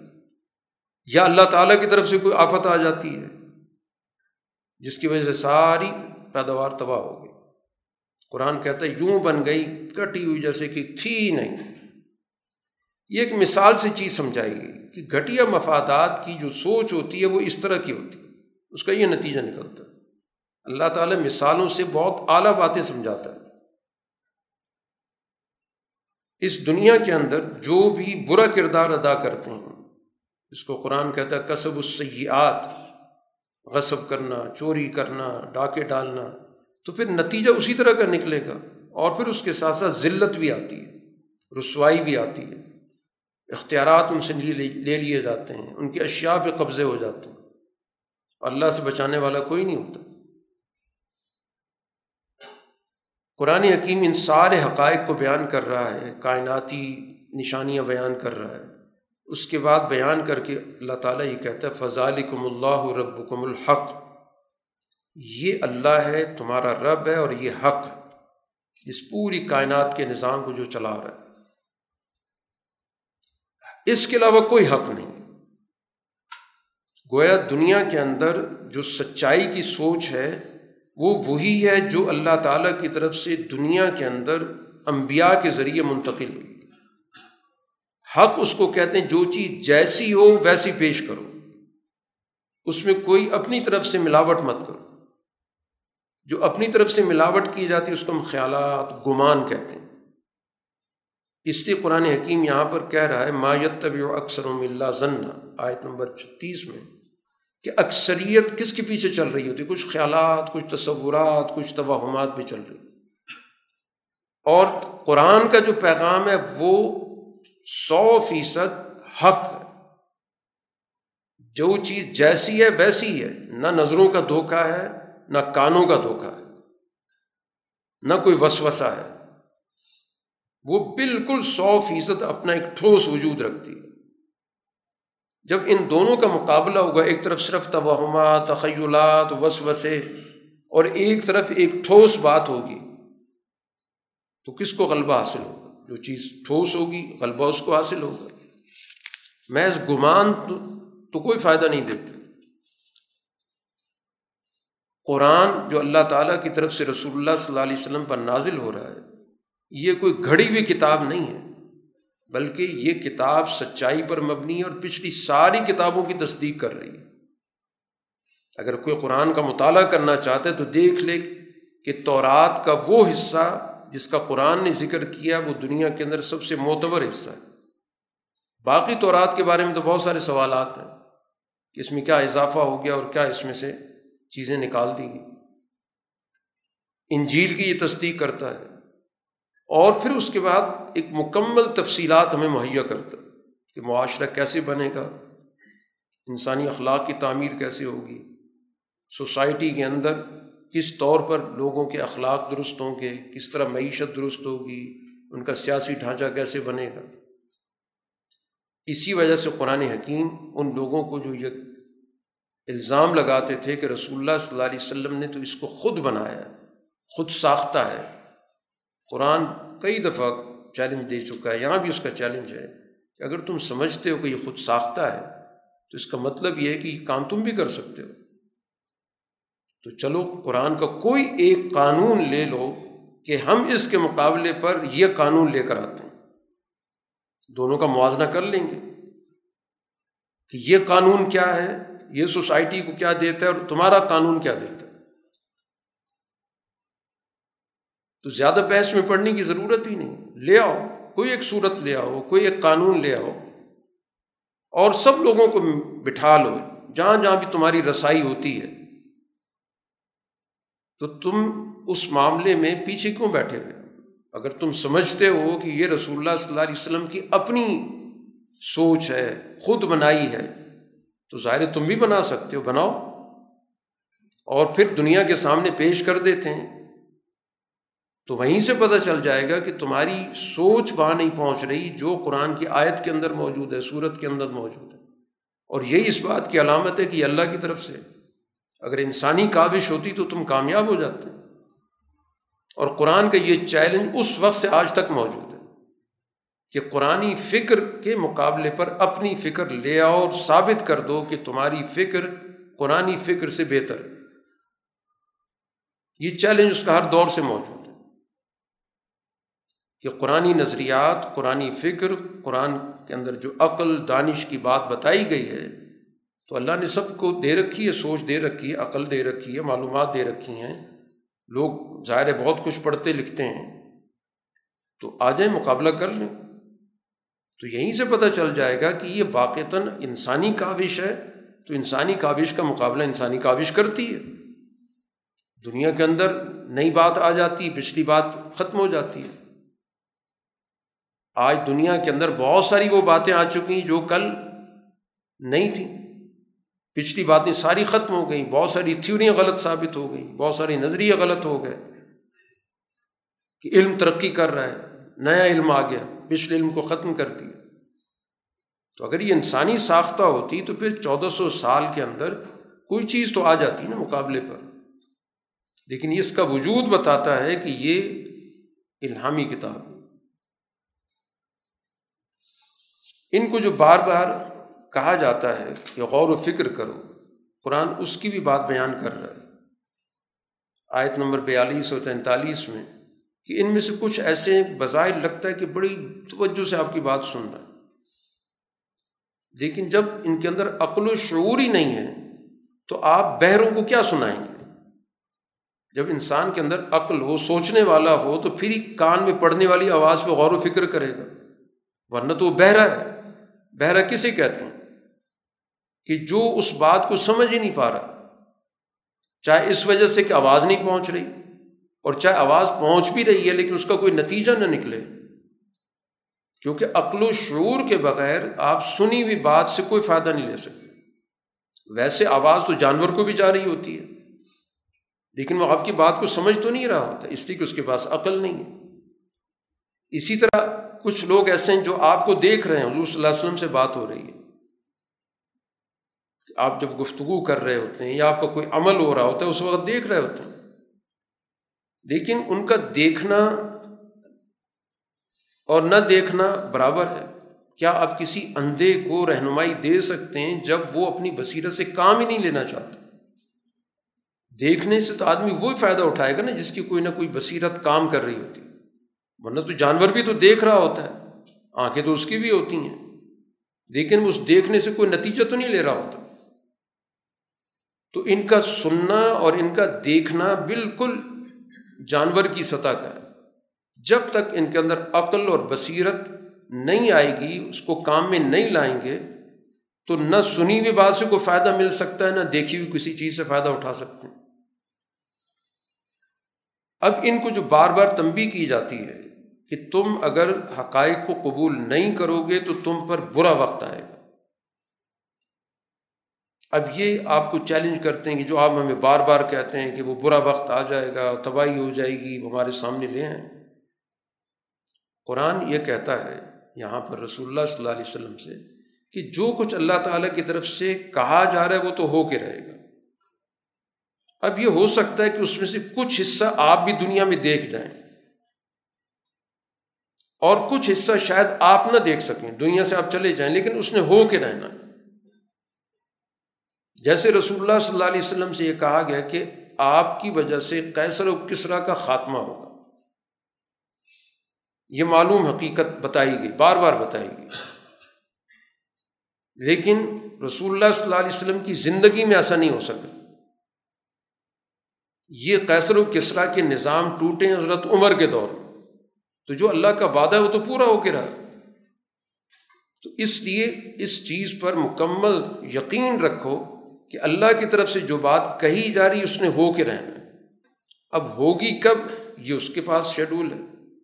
ہو سکتا ہے کہ رسول اللہ صلی اللہ علیہ وسلم کی موجودگی میں غلبہ پیدا ہو جائے، جیسے بدر کے اندر مسلمان غالب ہو گئے، جیسے مکہ فتح ہو گیا۔ یہ تو آپ کی زندگی کے اندر ہی ہو گیا۔ اور آپ دنیا سے چلے گئے اور اس کے بعد دنیا کے اندر بڑی بڑی طاقتیں ختم ہوئیں۔ قیصر کا سارا نظام ایشیا سے نکل گیا۔ کسرت و مکمل طور پہ ختم ہو گیا تو یہ ساری چیزیں بتا رہی کہ اللہ تعالیٰ کی طرف سے جو بات کہی جاتی ہے وہ ہو کے رہتی ہے۔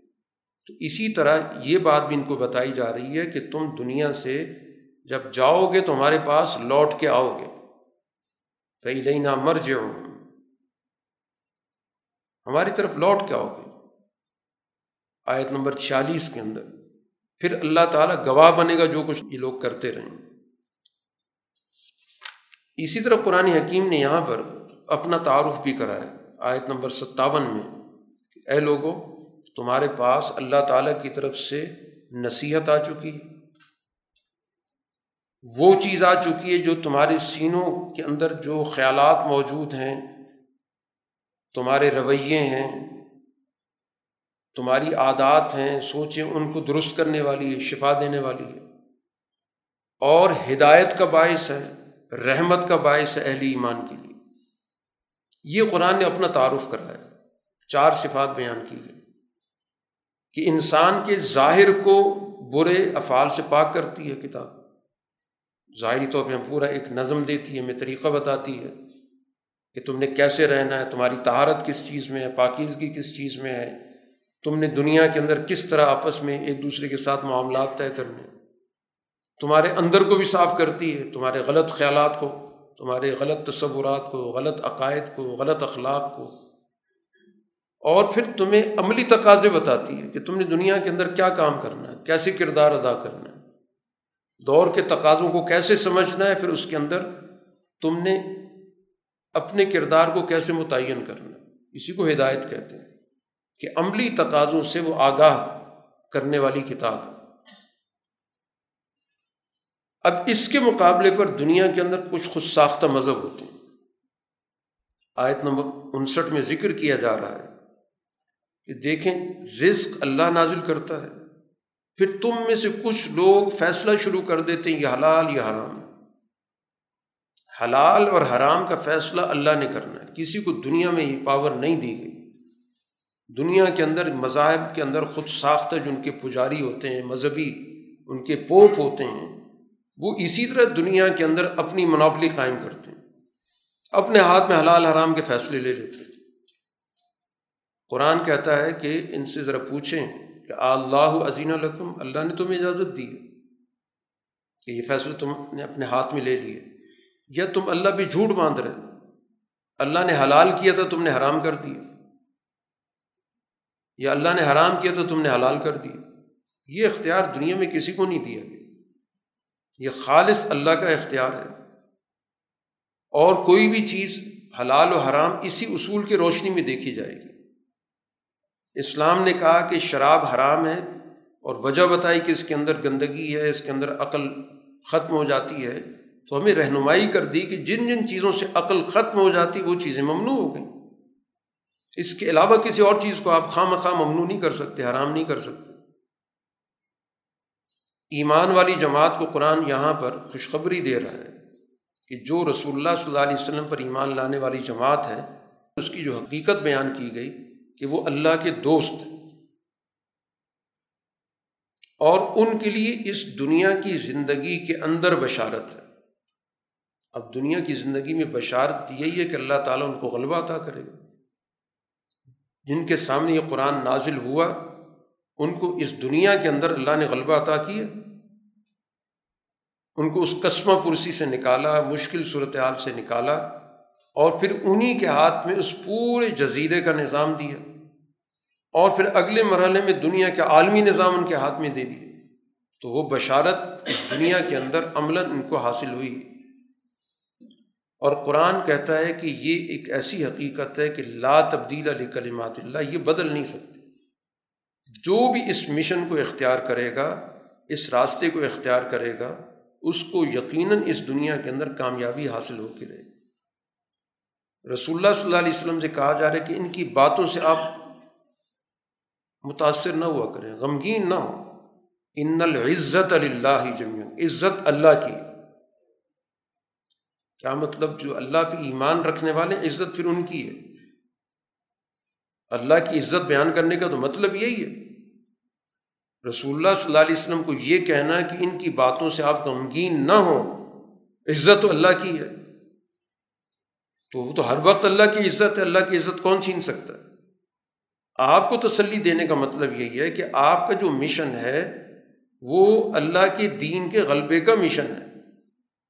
اس لیے آپ کو بھی اللہ تعالیٰ اس دنیا کے اندر غالب کر کے رہے گا۔ یہ دین مغلوب ہونے کے لیے نہیں آیا، غالب ہونے کے لیے آیا۔ قرآن حکیم پچھلے واقعات کو بھی دلیل کے طور پہ پیش کرتا ہے۔ ان واقعات کے اندر موجود لوگوں کی رہنمائی ہوتی ہے۔ میں اس قصے کہانی نہیں ہوتے۔ نو علیہ السلاۃ والسلام کا قرآن نے ذکر کیا کہ ایک طویل عرصہ وہ دنیا کے اندر جد وجہد کرتے رہے۔ وہ قرآن ذکر کرتا ہے ساڑھے نو سو سال۔ اور بالآخر گویا انہوں نے یہ دو ٹوک بات یہاں پر کی جو نقل کی گئی۔ آیت نمبر اکہتر کے اندر کہ اے میری قوم، اگر تم پر میرا یہاں رہنا گراں گزر رہا ہے، کہ تم میرا وجود یہاں برداشت نہیں کرنا چاہتے اور میں جو تمہیں بار بار اللہ کے احکام کے حوالے سے تمہیں آگاہ کرتا ہوں، یاد دہانی کراتا ہوں، توجہ دلاتا ہوں، تمہیں برا لگ رہا ہے۔ تو پھر سن لو کہ میں نے تو اللہ پہ پورا اعتماد کیا۔ تم جو تدبیر ہو سکتی ہے کرو اور سارے اپنے شریکوں کو جمع کر لو۔ مجھے تمہاری طرف سے کسی قسم کی کوئی مہلت نہیں چاہیے۔ میرے بارے میں جو فیصلہ کرنا ہے کرو۔ مجھے مہلت نہیں چاہیے۔ آؤ مقابلہ کرو۔ یہ ساڑھے نو سو سال کے بعد نو علیہ السلاۃ والسلام ان سے دو ٹوک بات کر رہے ہیں۔ کہ آؤ میدان میں نکلو؟ جو تم کر سکتے ہو کرو میرے بارے میں۔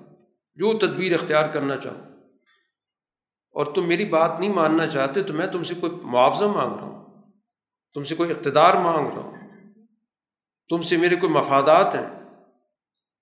میرا تم سے کوئی مفاد کا تعلق نہیں۔ میرا جو کوئی مفاد ہوگا یا اجر ہوگا وہ اللہ کے ذمے۔ میں نے اس سے لینا ہے۔ تم سے تو کچھ لینا ہی نہیں ہے۔ تو میں تو صرف تمہاری بھلائی کے لیے تمہارے سامنے اتنے عرصے سے کہہ سن رہا ہوں، سمجھا رہا ہوں، مختلف طریقوں سے بات بتا رہا ہوں۔ لیکن اگر تمہیں میرا وجود برداشت نہیں ہے، تو آؤ، ساری جو تدبیر ہو سکتی ہے میرے خلاف کرو۔ منظم ہو جاؤ، اتحاد بنا لو، سب تدبیریں لے آؤ اپنے شریکوں کو جمع کر لو، مشورے شروع کر دو۔ مجھے تم سے کوئی مولت نہیں چاہیے، میں تم سے کوئی بھیک نہیں مانگنا چاہتا کہ مجھے یہاں رہنے دو یا مجھے برداشت کر لو۔ یہ دو ٹوک گفتگو کی ہے نو علیہ السلاۃ والسلام۔ اور بتانے کا مقصد یہی ہے کہ پھر جب نبی آخری بات کرتا ہے تو پھر اس کے بعد اس قوم کی تباہی کے علاوہ کوئی دوسرا فیصلہ نہیں ہوتا۔ اسی کے بعد وہ قوم تباہ ہوئی۔ یہی بات رسول اللہ صلی اللہ علیہ وسلم بھی ان سے کہہ رہے ہیں کہ میں تم کو اتنے عرصے سے سمجھا رہا ہوں اور اگر تم نہیں سمجھنے کے لیے تیار تو ٹھیک ہے، جو تم سے ہو سکتا ہے کرو۔ انہیں ساری تدبیریں کیں کتنی دفعہ جنگوں میں آئے۔ اور پھر اس کے نتیجے میں ساری طاقت بکھر گئی، ختم ہو گئی۔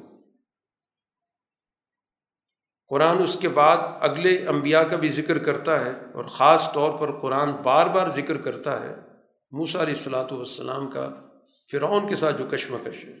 کیونکہ اسی طرح کی کشمکش حضور صلی اللہ علیہ وسلم کی چل رہی ہے۔ اسی کو کہا جاتا ہے کہ تاریخ اپنے آپ کو دہراتی رہتی ہے، شکلیں بدل جاتی ہیں، لیکن کریکٹر وہی چلتے رہتے فرعونی کریکٹر ہمیشہ سے چلتا آ رہا ہے۔ اس لیے حضور صلی اللہ علیہ وسلم نے کہا کہ ابو جہل میری امت کا فرعون ہے۔ تو ہر دور کے اندر فرعون ہوتے ہیں۔ آج بھی فرعون موجود ہیں۔ تو آج بھی ظاہر ہے وہ موسا کا کردار ہوگا۔ آج بھی ابو جہل موجود ہیں۔ آج بھی حضور صلی اللہ علیہ وسلم کا کردار زندہ کرنا ہوگا۔ اب یہاں پر جو ان کا طریقہ واردات ہوتا ہے، وہ کوئی اتنا ایک دوسرے سے مختلف نہیں ہوتا۔ جب موسا علیہ السلاۃ والسلام اپنا پیغام لے کر گئے اور ہارون علیہ السلام دونوں کو بھیجا، فرعون اور اس کی جماعت کے پاس، آیت نمبر پچہتر میں، تو فس تک برو تکبر کا اظہار کیا۔ کہ تمہاری کیا حقیقت ہے؟ دو آدمی آ گئے میرے نظام کے مقابلے پر۔ میرا کر و فر دیکھو، میرے پاس وسائل دیکھو، باغات دیکھو، چشمے دیکھو دربار دیکھو، غلام دیکھو، یہی سب سے بڑا جرم ہوتا ہے سوسائٹی کے اندر کہ دوسرے لوگوں کو حقیر نظر سے دیکھا جائے۔ اور جب موسا علیہ السلاۃ والسلام نے اللہ کی طرف سے وہ نشانیاں پیش کی تو ان کو جادو کہہ کے مسترد کر دی اور کہا کہ جادو کا مقابلہ تو ہم بھی کر سکتے ہیں۔ موسا علیہ السلام نے کہا کہ جادوگر کبھی کامیاب نہیں ہوتا۔ اور ہم کامیاب ہونے کے لیے آئے ہمارا تو جادو سے کوئی تعلق نہیں۔ اب فرعون نے اپنی قوم کو کس طرح بھڑکانے کی کوشش کی؟ کہ دیکھو، یہ اس لیے آئے ہیں کہ یہ ہمیں اپنے رسم سے، اپنے رواج سے، اپنے اس کلچر سے دور کرنا چاہتے ہیں۔ اور یہ دونوں اس معاشرے پر اپنی حکومت بنانا چاہتے ہیں۔ بتکون الکم الکبریا فی الحال یہ لوگوں کے جذبات سے کھیلنا اس کو کہا جاتا ہے۔ کیونکہ موسا علیہ السلام اور ہارون علیہ السلام سارے دوسری نسل کے لوگ ہیں۔ بنی اسرائیل سے ان کا تعلق ہے۔ اور ان کی جو نسل ہے وہ قبتیوں کی ہے، جو فرعون کی نسل ہے۔ تو اپنی قبتی قوم کے جذبات ابھار رہا ہے کہ دیکھو یہ تم پر حکومت کرنا چاہتے ہیں۔ یہ اسرائیلی جو ہمارے غلام ہیں، جن سے ہم کام کاج کرواتے ہیں، یہ ہمارے کمی کمین ہیں۔ ان کی نسل سے یہ دو آدمی آ کر ہمارے نظام کو چیلنج کر کے تم پر اپنی حکومت قائم کرنا چاہتے تو اس طرح گویا کہ ہر دور کا فرونی نظام لوگوں کے جذبات سے کھیلتا ہے۔ کہیں مذہبی جذبات آ جاتے ہیں، کہیں لسانی جذبات آ، کہیں نسلی جذبات آ جاتے ہیں، کہیں مفادات کی بنیاد پر کہ ہم دولت والے لوگ ہیں اثر و رسوخ والے لوگ ہیں، یہ کلاش مفلسی ہمارے نظام کو چیلنج کر رہے ہیں۔ موسا علیہ السلاۃ والسلام سے اس نے جب مقابلہ کیا جادو کے حوالے سے، تو موسا علیہ السلاۃ والسلام نے اس کو سمجھانے کی پوری کوشش کی کہ میرے پاس جو کچھ ہے وہ جادو نہیں ہے، جادو یہ جو تم لے کر آئے ہو۔ اور یاد رکھنا کہ یہ جادو شکست کھائے گا کیونکہ اللہ تعالیٰ کو فسادی لوگوں کا طریقہ کار پسند نہیں اب موسا علیہ السلاۃ والسلام کی اس جد وجہد میں ظاہر بہت مشکل جدوجہد ہے، کیونکہ فرعون کا پورا دباؤ موجود ہے۔ سوسائٹی کو ذہنی طور پہ پست کیا ہوا ہے۔ کیونکہ نوجوان جو بچہ پیدا ہوتا ہے، وہ تو بچپن میں مار دیا جاتا ہے۔ اب چند کچھ نوجوان بچتے تھے، کیونکہ ایک سال قتل کیے جاتے تھے، ایک سال چھوڑ دیے جاتے تھے، کام کاج لینا ہوتا تھا۔ تو موسا علیہ السلاۃ والسلام پر ایمان لانے والی ایک چھوٹی سی جماعت تھی۔ آیت نمبر تراسی میں ذکر ہے۔ کہ موسا علیہ السلاۃ والسلام پر ایمان صرف نوجوانوں کی ایک چھوٹی سی جماعت لے کر آئے۔ وجہ کیا تھی کہ فرعون کا، فرعون کے سرداروں کا، اس کے نظام کا، اس کی جو بھی ساری کی ساری ہرار کی تھی بیروکریسی تھی، اس کا جبر اتنا تھا کہ اس کی وجہ سے چند نوجوان ایسے تھے جو اس راستے پر آئے، باقی تو اس راستے پہ آنے کے لیے تیار ہی نہیں تھے حالانکہ موسیٰ علیہ السلاۃ والسلام اس قوم کی غلامی کے خلاف جد و جہد کر اور موسیٰ علیہ السلاۃ والسلام کا کوئی ذاتی مسئلہ نہیں ہے، وہ تو غلام نہیں تھے۔ ان کو تو بچپن سے ہی فرعون کے دربار میں پرورش پانے کا موقع ملا۔ ان کو تو وہاں پورا پروٹوکول ملا ہوا تھا۔ ان کی تو کوئی محرومی نہیں تھی، وہ تو اپنی قوم کی جد و جہد کر رہے تھے۔ لیکن جب قومیں ذہنی طور پر پست ہو جاتی ہیں، غلامی کا شکار ہو جاتی ہیں، تو پھر وہ اپنے موسن کو نہیں پہچانتی ساتھ دینے کے لیے تیار نہیں ہوتی۔ موسا علیہ السلاۃ والسلام ان کو بار بار سمجھا رہے ہیں کہ دیکھو اللہ پر ایمان لائے، اس پر اعتماد کرو۔ بالآخر گویا کہ وہ اس پہ تیار ہوئے کہ ہم اللہ پہ اعتماد کرتے ہیں، پھر دعا ان کو بتائی گئی کہ دعا کرو۔ موسیٰ علیہ السلام نے ان کو ایک لاہ عمل دیے کہ تم ابھی تو یہیں پر ہو اور فرعون تمہیں یہاں سے جانے کی اجازت نہیں دے رہا۔ اب تمہیں یہاں بیٹھ کر اپنا ایک تربیتی نظام قائم کرنا سب سے پہلے قرآن نے یہاں پر بتایا، آیت نمبر ستاسی میں دو چیزیں۔ ایک تو اپنے گھروں کا نظام درست کرو۔ اپنے گھریلو نظام کو درست طریقے سے استوار کرو۔ ان کے اندر ایک تربیتی نظام قائم کرو۔ باہر تو تم کچھ نہیں کر سکتے۔ تو جہاں تمہارا اثر و رسوخ ہے، جو تمہاری نگرانی میں ہے، تو گھر کے اندر تو ظاہر آدمی رہتا ہے، بات چیت کرتا ہے، وہاں پر گفتگو کرتا ہے۔ تو ان کو گویا اپنا مرکز بناؤ۔ ہر گھر گویا کہ مرکز بن جائے، تعلیم و تربیت۔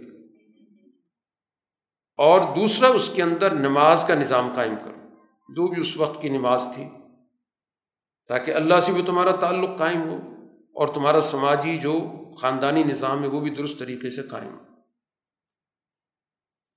تیسری بات قرآن حکیم نے موسا علیہ السلاۃ والسلام اور ہارون علیہ السلام کو کہا کہ تم اپنے مشن پہ قائم رہو، استقامت اختیار کرو۔ ہے، مشکل مرحلہ لیکن تمہیں اپنی اس جد و جہد میں بالکل ڈٹ کے کھڑے رہنا چاہیے۔ اور کسی بھی طور پر ان جاہل لوگوں کی پیروی نہیں کرنی۔ یہ چاہیں گے کسی نہ کسی طرح ان کے غلط طرز عمل کو کوئی رواج دے دیا جائے۔ تو چکنا رہنا کہ ان کی کسی بھی حکمت عملی کو ہم نے قبول نہیں کرنا۔ یہ گویا کہ انہوں نے ایک داخلی نظام اللہ تعالیٰ کی رہنمائی میں قائم کرنے کے لیے ان کو تعلیم و تربیت دی اور اپنی لیے جو اللہ تعالیٰ کی طرف سے ان کو ہدایت ملی، اس پر عمل پیرا رہے۔ بالآخر وہ آخری وقت آیا کہ جس میں حکم دے دیا گیا کہ بنی اسرائیل کو آپ یہاں سے لے کر چلیں۔ اور بنی اسرائیل کا پھر تعاقب ہوا۔ بنی اسرائیل کو اللہ تعالیٰ نے وہاں سے بڑے محفوظ طریقے سے اس سمندر سے دریا سے نکالا اور باقی فرعون کا سارا نظام غرق ہو گیا۔ تو اس موقع پر جو اس کے تأثرات تھے وہ قرآن حکیم نے ذکر کیے کہ جب وہ غرق ہونے لگا، اس وقت اس نے کہا کہ میں ایمان لایا کہ اللہ کے علاوہ کوئی نہیں۔ اور اس اللہ پر میں ایمان لائے جس پہ بنی اسرائیل ایمان رکھتے۔ ہیں میں مسلمانوں میں سے ہوں۔ تو اس وقت اس کو جواب دیا کہ اب پوری زندگی تم نے نافرمانی کی بسر کی اب جب موت آنکھوں کے سامنے آ گئی، اب مان رہے اب زیادہ سے زیادہ یہ ہوگا کہ تمہیں نمونہ عبرت کے طور پر تمہارے بدن یا جسم کو ہم لوگوں کے سامنے محفوظ کر دیں۔ تاکہ لوگوں کو پتہ چلے کہ یہ وہ شخص ہے جو خدائی کا دعویٰ کرتا رہا اور جس نے ایک پوری نسل کو تباہ کیا۔ بنی اسرائیل کے بچوں کو اس نے قتل کیا۔ رہتی دنیا تک ظالموں کی عبرت کے لیے اس کو محفوظ کر دیا گیا۔ اور اس کے بدلے میں بنی اسرائیل کو قرآن کہتا ہے، آیت نمبر ترانوے میں، کہ بنی اسرائیل کو ہم نے پسندیدہ جگہ دی۔ ان کو پھر باقاعدہ حکومت دی اور ان کو معاشی آسودگی دی، پاکیزہ چیزوں کا رزق دی یہی دو بنیادی چیزیں ہوتی ہیں کسی بھی ملک کی آزادی میں کہ ایک ان کو اپنا فیصلہ کرنے کا اختیار مل جائے اور ان کو معاشی وسائل حاصل ہو جائے۔ یہی حاصل ہوتا ہے۔ کسی بھی ملک کا اپنے جائزہ لینا ہو تو ایک وہ دیکھیں کہ کیا وہ اپنے فیصلہ کرنے کا اس کے پاس اپنا اختیار ہے یا وہ کسی کے تابع ہو کے فیصلے کرتا ہے۔ اور دوسرا اس کے پاس معاشی وسائل ہیں جس سے وہاں کی سوسائٹی فائدہ اٹھاتی ہے اس کی آسودہ زندگی۔ یہ چیزیں نہیں ہیں تو اسی کو غلامی کہا جاتا ہے۔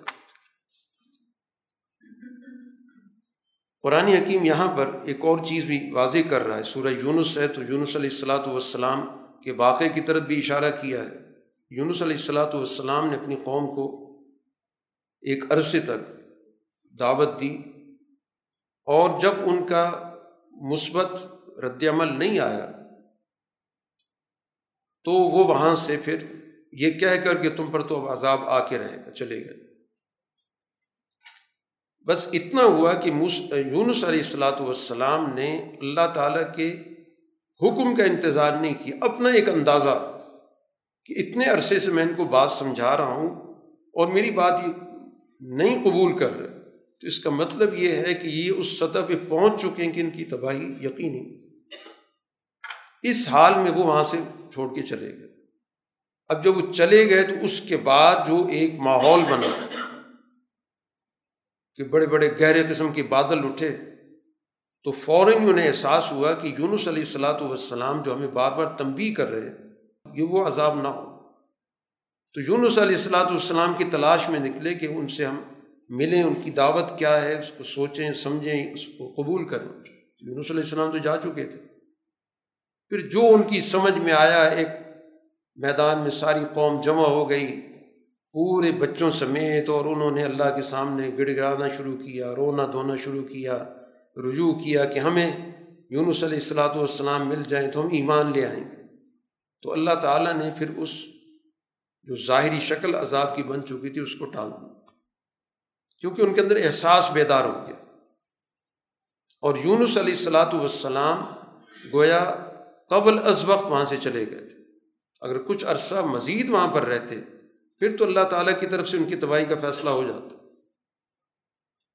یہی چیز خود رسول اللہ صلی اللہ علیہ وسلم کی زندگی میں ہدیبیہ میں پیش آئی کہ اگر یہ لوگ ہدیبیہ میں قریش کے لوگ آپ سے معاہدہ نہ کرتے، تو وہاں پر تو گویا تمام صحابہ نے حضور صلی اللہ علیہ وسلم کے ہاتھ پہ بیت کر لی تھی کہ ہم ان سے آخری خون تک لڑیں۔ لیکن اس موقع پر انہیں معاہدہ کر کے گویا اس چیز سے اپنے آپ کو بچا لیا، محفوظ ہو گئے۔ تو کوئی واقعات کے ذریعے در حقیقت رسول اللہ صلی اللہ علیہ وسلم کے سامنے اپنے دور کی حکمت عملی بھی رکھی جاتی۔ ان کا تعلق محض ماضی سے نہیں ہوتا، اس کے اندر بہت سارے اشارے ہوتے ہیں۔ کہ جس سے ہم اس دور کے حوالے سے رہنمائی حاصل کر سکتے ہیں۔ سورہ کے اختتام پر رسول اللہ صلی اللہ علیہ وسلم سے کہا جا رہا ہے کہ آپ ان سے کہہ دیں، یا یو الناس، اے لوگو، حق تمہاری رب کی طرف سے آ چکا اب اگر ہدایت قبول کرو گے تو تمہیں فائدہ ہے۔ اور اگر تم اسی گمراہی پر رہنا چاہتے ہو تو ٹھیک ہے، رہو۔ میں تم پر کوئی داروغہ تو بن کے آیا نہیں۔ کہ تم سے زبردستی منواؤں گا۔ باقی اللہ تعالیٰ کی طرف سے آپ کو حکم یہ کہ جو وہی آپ پر رہی ہے، آپ اس کی پیروی کریں۔ اور آپ صبر سے رہیں، ثابت قدمی سے رہیں۔ انتظار کریں۔ بات سمجھاتے رہیں سمجھاتے رہیں۔ ایک وقت آئے گا اللہ تعالیٰ کی طرف سے آپ کو اگلے دور کی رہنمائی مل جائے گی۔ چنانچہ وہ وقت آیا جب آپ سے کہا کہ اب آپ یہاں سے ہجرت کر کے چلے جائیں۔ اور پھر اس کے بعد اگلے دور کے اندر کچھ ایک ڈیڑھ سال کے بعد یہی قریش اللہ تعالیٰ ان کو بدر میں پہنچا دیتا ہے اور یہاں وہیں پر ان کا فیصلہ ہو جاتا ہے۔ سورہ ہود مکی صورت ہے۔ اس کے آغاز میں کہا گیا، کتاب الحکمت آیات یہ کتاب ایسی ہے کہ اس کی آیات، اس کے احکام بہت مضبوط اب تین باتیں قرآن آگے جا کے ذکر کر رہے کہ کیا تین مضبوط باتیں کیا کیا ہیں؟ سب سے پہلے اللہ تعبد اللہ۔ اللہ کے علاوہ کسی کی غلامی، کسی کی بندگی نہیں۔ کسی اور کی شراکت ہو ہی نہیں سکتی۔ نہ اللہ تعالیٰ کی حکومت میں، نہ اس کے اختیارات میں، نہ اس کی طاقت میں، نہ اس کے وسائل میں، نہ اس کے ساتھ جو انسان کا قلبی محبت کا تعلق ہے، اس میں۔ ہر چیز میں وہ لا شریک ہے۔ اس کی بندگی کرو۔ تو وہی شخص اس دنیا کے اندر غلامی سے نکل سکتا ورنہ غلامی کھڑی ہے راستے میں، جو بھی اللہ کی بندگی سے ہٹا، وہ کسی کا غلام بنے گا۔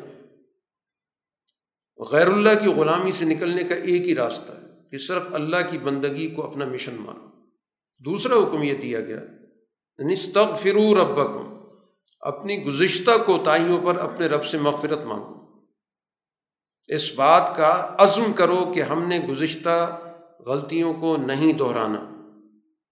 ہم نے اس سے باہر نکلنا۔ اسی کو استغفار کہتے ہیں۔ جو کلمہ ہے، یہ کلمہ تو اظہار ہے، اصل تو اپنا فیصلہ ہے۔ یہ نہیں کہ آدمی وہ کام کرتا رہو استغفر اللہ استغفر اللہ کرتا رہے۔ استغفار کا تو مطلب ہی یہ ہوتا ہے، کلمے کو زبان پہ لانے کا کہ سب سے پہلے تو میں نے اپنے اس بد عملی سے اپنے آپ کو کاٹنا ہے اور فیصلہ کرنا ہے کہ اب یہ چیز دوبارہ نہیں کرنی۔ پھر جا کے استغفار ہوتا ہے۔ اور تیسری چیز تو وہ ہی آئندہ کے لیے اللہ کی طرف رجوع کرو کہ اب یہ کام میں نے دوبارہ نہیں کرنا۔ میرا پچھلے کردار سے اگلا کردار بالکل مختلف اور اچھا ہو۔ ان تین کے نتائج قرآن نے بتائے۔ یہ سارے اجتماعی ہیں۔ جس کے نتیجے میں یومت کم متعن حسن الا اجل مسمہ ایک مقررہ وقت تک کے لیے اللہ تعالیٰ تمہیں اس دنیا کے اندر اپنے پیدا کردہ وسائل سے فائدہ اٹھانے کا موقع دے۔ گا یہ گویا عمل پچھلے پورے نظام سے علیحدگی کا ہے۔ استغفار کا مطلب ہی یہی ہے کہ اس نظام سے اپنے آپ کو علیحدہ کرو، اس سے لا تعلقی کا اعلان کرو، اس سے برات کا اعلان کرو۔ اور آئندہ کے لیے ایک صحیح رخ پر جانے کا فیصلہ کر کے اس پہ گامزن ہو جاؤ۔ تو پھر یقیناً اس کے عمدہ اثرات دنیا کے اندر، متاع حسن، دنیا کے اندر بہتر وسائل کے ساتھ رہنا۔ اور پھر اس کے بعد جو مزید جد وجہد کرے گا۔ اللہ تعالیٰ ہر صاحب فضیلت کی اس جد وجہد کی مزید پذیرائی کرے گا۔ نتائج اس دنیا کے اندر ظاہر ہوں گے۔ اور اگر یہ منہ موڑتے ہیں تو پھر آپ کہہ دیں کہ میں تمہارے بارے میں ایک بہت بڑے دن کے عذاب کا خوف رکھتا ہوں۔ پھر تمہارا صفایا ہوگا، خاتمہ ہوگا۔ اور یہی ہوا کہ بدر میں قریش کی ساری طاقت جو ہے ٹوٹ گئی۔ اور جو بچی کچی تھی وہ مکہ فتح ہونے کے بعد بالکل ماضی کا حصہ بن گئی۔ قرآن حکیم اس بات کا ذکر کرتا ہے کہ دنیا کے اندر تمام مخلوقات کے لیے اللہ تعالیٰ نے رزق کے وسائل رکھے۔ کوئی مخلوق بھی اللہ تعالیٰ نے محروم نہیں پیدا کی اب اگر محرومی ہے تو اس کے اسباب تلاش کرو۔ اللہ کی طرف منسوخ نہیں ہو سکتی کہ اللہ نے کسی کو بھوکا پیدا کر دیا، لاچار پیدا کر دیا، مفلس پیدا کر دیا۔ قطن نہیں مامن دابت فی الارض اللہ اللہ رزق ہوا اب یہ دنیا کی جو رکاوٹ ہے اس کو تلاش کرو۔ اللہ تعالیٰ نے تو ہر ایک کے لیے وسائل زندگی اس دنیا کے اندر رکھیں موجود ہیں۔ یہ غلط پروپیگنڈا کیا جاتا ہے کہ وسائل تھوڑے ہو گئے ہیں اور وہ لوگ زیادہ ہو گئے۔ اس دنیا میں وسائل پر جو قابض لوگ ہیں، ان سے ہی وہ وسائل لے لیے جائیں۔ تو وہی دنیا کے لیے کافی ہیں۔ چی جائے کہ جو اللہ کے پیدا کردہ معدنی وسائل ہیں دنیا کے اندر بے شمار پائے جاتے ہیں۔ اسی زمین کو مزید زراعت کے لیے زیادہ مفید بنا لیا جائے تو کتنی پیداوار ہو سکتی لیکن جو موجود ہیں، اس وقت بھی دنیا کے اندر جو بڑے بڑے مالدار ہیں بلینز میں قابض بیٹھے اگر انہیں کی دولت دنیا میں تقسیم کر دی جائے تو دنیا کے اندر غربت ختم ہو سکتی یہ ایک بنیادی حقیقت ہے، محض دعویٰ نہیں ہے۔ اللہ تعالیٰ نے اس دنیا کے اندر گویا ہر انسان کو اپنے وسائل کے ساتھ بھیجا ہے۔ پہلے وسائل بنے، پھر انسان آئے۔ ایسا نہیں ہو کہ انسان آ گیا اور وسائل نہیں ہے اس کے پاس۔ اب اس نے تلاش کرنا ہے کہ وسائل کیوں نہیں ہیں؟ اس تک رسائی کیوں نہیں ہو رہی؟ قابض کون ہے؟ جاویر کون ہے؟ کس نے لوٹا ہوا ہے؟ کون سانپ بن کے بیٹھا ہوا ہے؟ ان سانپوں کو تلاش کرنا۔ تو جب تک ان کے سر نہیں کچلے جائیں گے، تو ظاہر اس وقت تک یہ رزق کے جو وسائل اور خزانے تو نہیں آ سکتے۔ تو ان کی نسبت اللہ کی طرف نہ کرو۔ اللہ نے پیدا کی ہے، ہر چیز پیدا کی اور مسلسل کر رہا ہے۔ چیزوں کی کوالٹی بڑھ رہی ہے کوانٹٹی بڑھ رہی ہے۔ اللہ اس انسان کو مختلف قسم کی علوم دے رہا ہے۔ وہ ان علوم سے فائدہ اٹھاتا ہے، غور و فکر کرتا ہے، نئی نئی تحقیق ہو رہی ہے۔ یہ کس نے دی ہے؟ تو اس لیے دنیا کے اندر بھوک اور غربت کا قدرت سے کوئی تعلق نہیں۔ یہ انسانی نظاموں سے اس کا تعلق ہے۔ اب دنیا کے اندر انسان کا ایک کریکٹر ذکر کیا گیا کہ ایک غیر تربیت یافتہ انسان کیا ہوتا ہے؟ قرآن ذکر کرتا ہے آیت نمبر نو اور دس میں کہ اس انسان پہ کوئی اچھا وقت آتا ہے اور پھر وہ اچھا وقت اس سے چلا جائے۔ تو حد درجہ مایوس اور ناشکرا ہو۔ اور اگر اس پر برے وقت کے بعد اچھا وقت آ جاتا ہے، تو پچھلا سارا بھول جائے گا، اترانے لگ جائے گا اکڑ باز بن جائے گا۔ یہ دو انتہائی یا حد درجہ مایوس ہو کے بیٹھ گیا اور یا اس نے اکڑنا شروع کر دیا، دوسروں کو حقیق جاننا شروع کر دیا۔ اب اس کیفیت سے صرف وہ لوگ نکلتے ہیں الدین صبر و عامل الصالحہ۔ جن کے اندر صبر موجود ہوتا ہے، استقامت موجود ہوتی ہے کہ مشکل وقت آیا ہے تو انسان نے جماؤ پیدا کرنا ہے، استقامت پیدا کرنی مشکلات کا سامنا کرنا ہے۔ بجائے اس کے کہ مایوسی کی چادر اوڑھ کے بیٹھ جائے۔ تو اس کا علاج صبر کے اندر۔ اور اسی طرح اگر انسان کے پاس کچھ آسودگی آ گئی، تو اس کے نتیجے میں اس کو عمل صالح کرنا ہے۔ عمل صالح کیا ہے؟ کہ ان نعمتوں کو عام کرنا ہے۔ ان سے زیادہ سے زیادہ فائدہ اٹھانے کا معاشرہ پیدا کرنا اسی کو شکر کہتے ہیں۔ شکر میں زبانی کلمہ نہیں ہے۔ کہ ہم کہتے ہیں اللہ کا شکر ہے، بس یا الحمد للہ کہہ دیے یہ تو صرف ایک علامت ہے، اصل چیز یہ ہے کہ اس نعمت سے دوسرے لوگوں کو مستفید کرنے کا نظام پیدا کر۔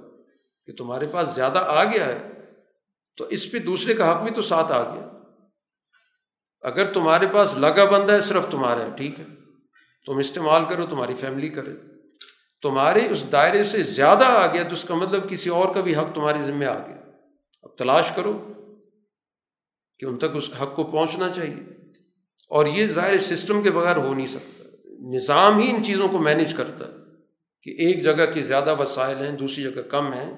ان کو کیسے ایک جگہ سے دوسری جگہ منتقل کیا رسول اللہ صلی اللہ علیہ وسلم سے جب یہ کچھ فرمائشیں کرتے ہیں، اس کا قرآن ذکر کرتا ہے آیت نمبر بارہ میں کہ کبھی یہ کہتے ہیں کہ ان پہ خزانے کیوں نہیں آئے؟ یہ کوئی بڑے سرمایہ دار قسم کے آدمی ہوتے پھر ہم ان پر ایمان لاتے ہیں۔ اور کچھ روحانیات کے حوالے سے بات کرتے ہیں کہ ان کے ساتھ فرشتہ آ کے کھڑا ہوتا ہے بتاتا ہے یہ پیغمبر ہے، پھر ہم ایمان لاتے ہیں۔ دنیا کے اندر ذہنوں کی پستی ان دو پیمانوں سے پرکھی جاتی ہے۔ یا انسان مروب ہو جاتا ہے سرمایہ سے کہ اس کے پاس بڑا سرمایہ ہے، امپائر کھڑا کیا ہوا ہے، یا کوئی روحانیت کے نام سے لوگوں کو مروب کرتا تو رسول اللہ صلی اللہ علیہ وسلم پر یہی تنقید کر رہے ہیں کہ یہ اگر اللہ کی طرف سے آئیں تو ان کے پاس تو بڑے خزانے ہونے چاہیے تھے۔ یا پھر روحانی طور پر ان کے ساتھ فرشتہ ہونا چاہیے تھا۔ تو رضول صلی اللہ علیہ وسلم کو اللہ تعالیٰ یہاں پر تسلی دے رہا ہے کہ ان کی ان باتوں سے آپ متاثر نہ ہوں۔ آپ کا جو منصب ہے وہ یہ ہے ہی نہیں۔ آپ کا تو منصب ہے انما انت نذیر آپ ان کو ان کے برے انجام سے بتانے والے، آگاہ کرنے والے کہ یہ معاشرہ ان عادات کی وجہ سے، ان قوانین کی وجہ سے تباہ ہوگا۔ آپ کا تو منصب یہ ہے۔ آپ کا منصب یہ تو ہے ہی نہیں کہ آپ سرمایہ میں ان سے مقابلہ کرنا ہے۔ یا ان کے سامنے کوئی کوئی روحانی شعبہ بازی دکھانی ہے۔ یہ دونوں کام نبی کے نہیں ہوتے۔ نبی معاشرے کے اندر اپنی جو زندگی گزارتا ہے، وہ عام انسانوں جیسی گزارتا ہے۔ لیکن اعلیٰ درجے کی ہوتی ہے، اخلاق کے لحاظ سے، کردار کے لحاظ سے۔ اس بنیاد پر نہیں ہوتی کہ اس کے پاس کوئی ڈھیروں مال ہوگا اور اس کی بنیاد پر مروب کر کے لوگوں کو ساتھ ملائے گا۔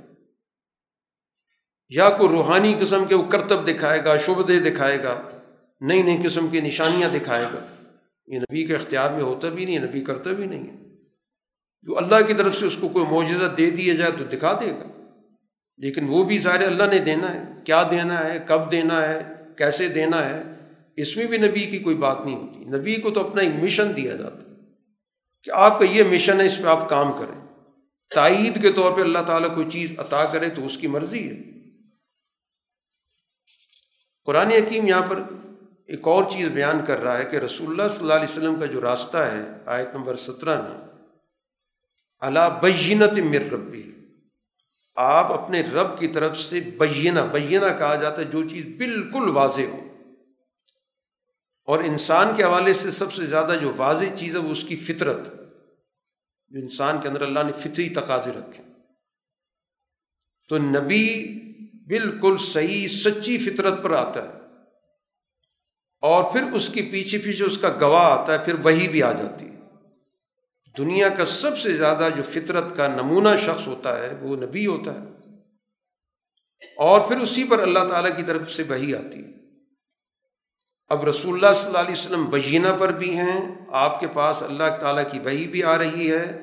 اور اس سے پہلے جو وہی آ چکی ہے موسا علیہ السلاۃ والسلام پر، وہ وہی بھی آپ کی تائید کرتی ہے۔ تورات کے مضامین بھی تائید کر رہے ہیں آپ کی آمد کی۔ اور اس پر جو ایمان لاتے ہیں وہ ایمان والے ہیں۔ اور جو ان جماعتوں میں سے انکار کر رہے ہیں تو ان کو بتا دیں کہ آگ ان کا ٹھکانا ہے۔ قرآن حکیم نے یہاں پر بھی واقعات کی طرف توجہ دلائی ہے۔ نو علیہ السلاۃ والسلام کے واقعے کا ذکر کیا کہ جب انہوں نے یہ پیغام دیا کہ اللہ کی بندگی کرو، تو اس پہ رد عمل کس میں آیا؟ سوسائٹی کے بالادست طبقے میں آیا۔ جو اس کے پاس سوسائٹی کے وسائل تھے، حکومت تھی، طاقت تھی، جو وہاں کا سردار تھا، وہاں کا سرمایہ دار تھا، وہاں کا سب سے بڑا طبقہ جو اشرافیہ تھا۔ اس کا رد عمل آ رہا ہے۔ اس جملے پر کہ پیغمبر نے کہا کہ صرف اللہ کی بندگی کرو۔ قرآن یہاں پر اس رد عمل کا ذکر کر رہا ہے۔ آیت نمبر ستائیس میں کہ یہ ملا وہ جو اوپر والا طبقہ ہے، جس کو ہم اشرافیہ کہتے ہیں، جو بڑا مافیا ہوتا ہے، جو طاقتور ہوتا ہے، جو سوسائٹی کے فیصلے کرتا ہے، وہ کہنے لگا کہ ہم آپ کو اپنے جیسے انسان دیکھتے ہیں۔ آپ کی حقیقت کیا ہے؟ آپ انسان ہیں۔ اور دوسری بات ہے کہ آپ کے جو پیروکار ہیں، وہ سارے رزیل ہیں۔ وہ تو کمینے قسم کے لوگ ہیں، کمی ہیں، ان کے پاس پیسہ ہی کچھ نہیں ہے۔ جو معاشرے کے ٹھکرائے ہوئے لوگ ہیں وہ آپ کے پیروکار ہیں۔ اس لیے ہم آپ کی اپنے پر کوئی فضیلت نہیں دیکھتے، بلکہ ہم تو آپ کو جھوٹا سمجھتے ہیں۔ یہ ہے وہ ذہنیت کہ جس میں اس جماعت کو جس کے پاس مالی طور پر وسائل نہیں تھے یا تھوڑے تھے، وہ اپنے دور کے پیغمبر کی بات کو مان رہی ہے اور وہ طبقہ جو اس سوسائٹی کا غالب طبقہ ہے حکومت اور اختیارات والا طبقہ ہے، وہ اس بنیاد پر نو علیہ السلاۃ والسلام کی دعوت کو مسترد کر رہا ہے کہ سوسائٹی کا کمزور طبقہ آپ کے پاس ہے اور ان کے ساتھ تو ظاہر ہے ہمارا کوئی جوڑ ہی نہیں بنتا۔ سوسائٹی تو کھڑی طبقوں پر ہے۔ دو علیحدہ علیحدہ طبقے ایک حکومت کرنے والا اور ایک اس کے گھروں کے اندر کام کرنے والا ہے، اس کی ماتحتی قبول کرنے والا ہے۔ نو علیہ السلاۃ والسلام ان سے بڑی تفصیلی گفتگو کرتے ہیں۔ دیکھو، ایک تو میں تمہارے سامنے دلیل سے بات کر رہا ہوں۔ میرے پاس اللہ کا پیغام ہے، وہ رحمت کا باعث ہے۔ تم اندھے لوگ ہو۔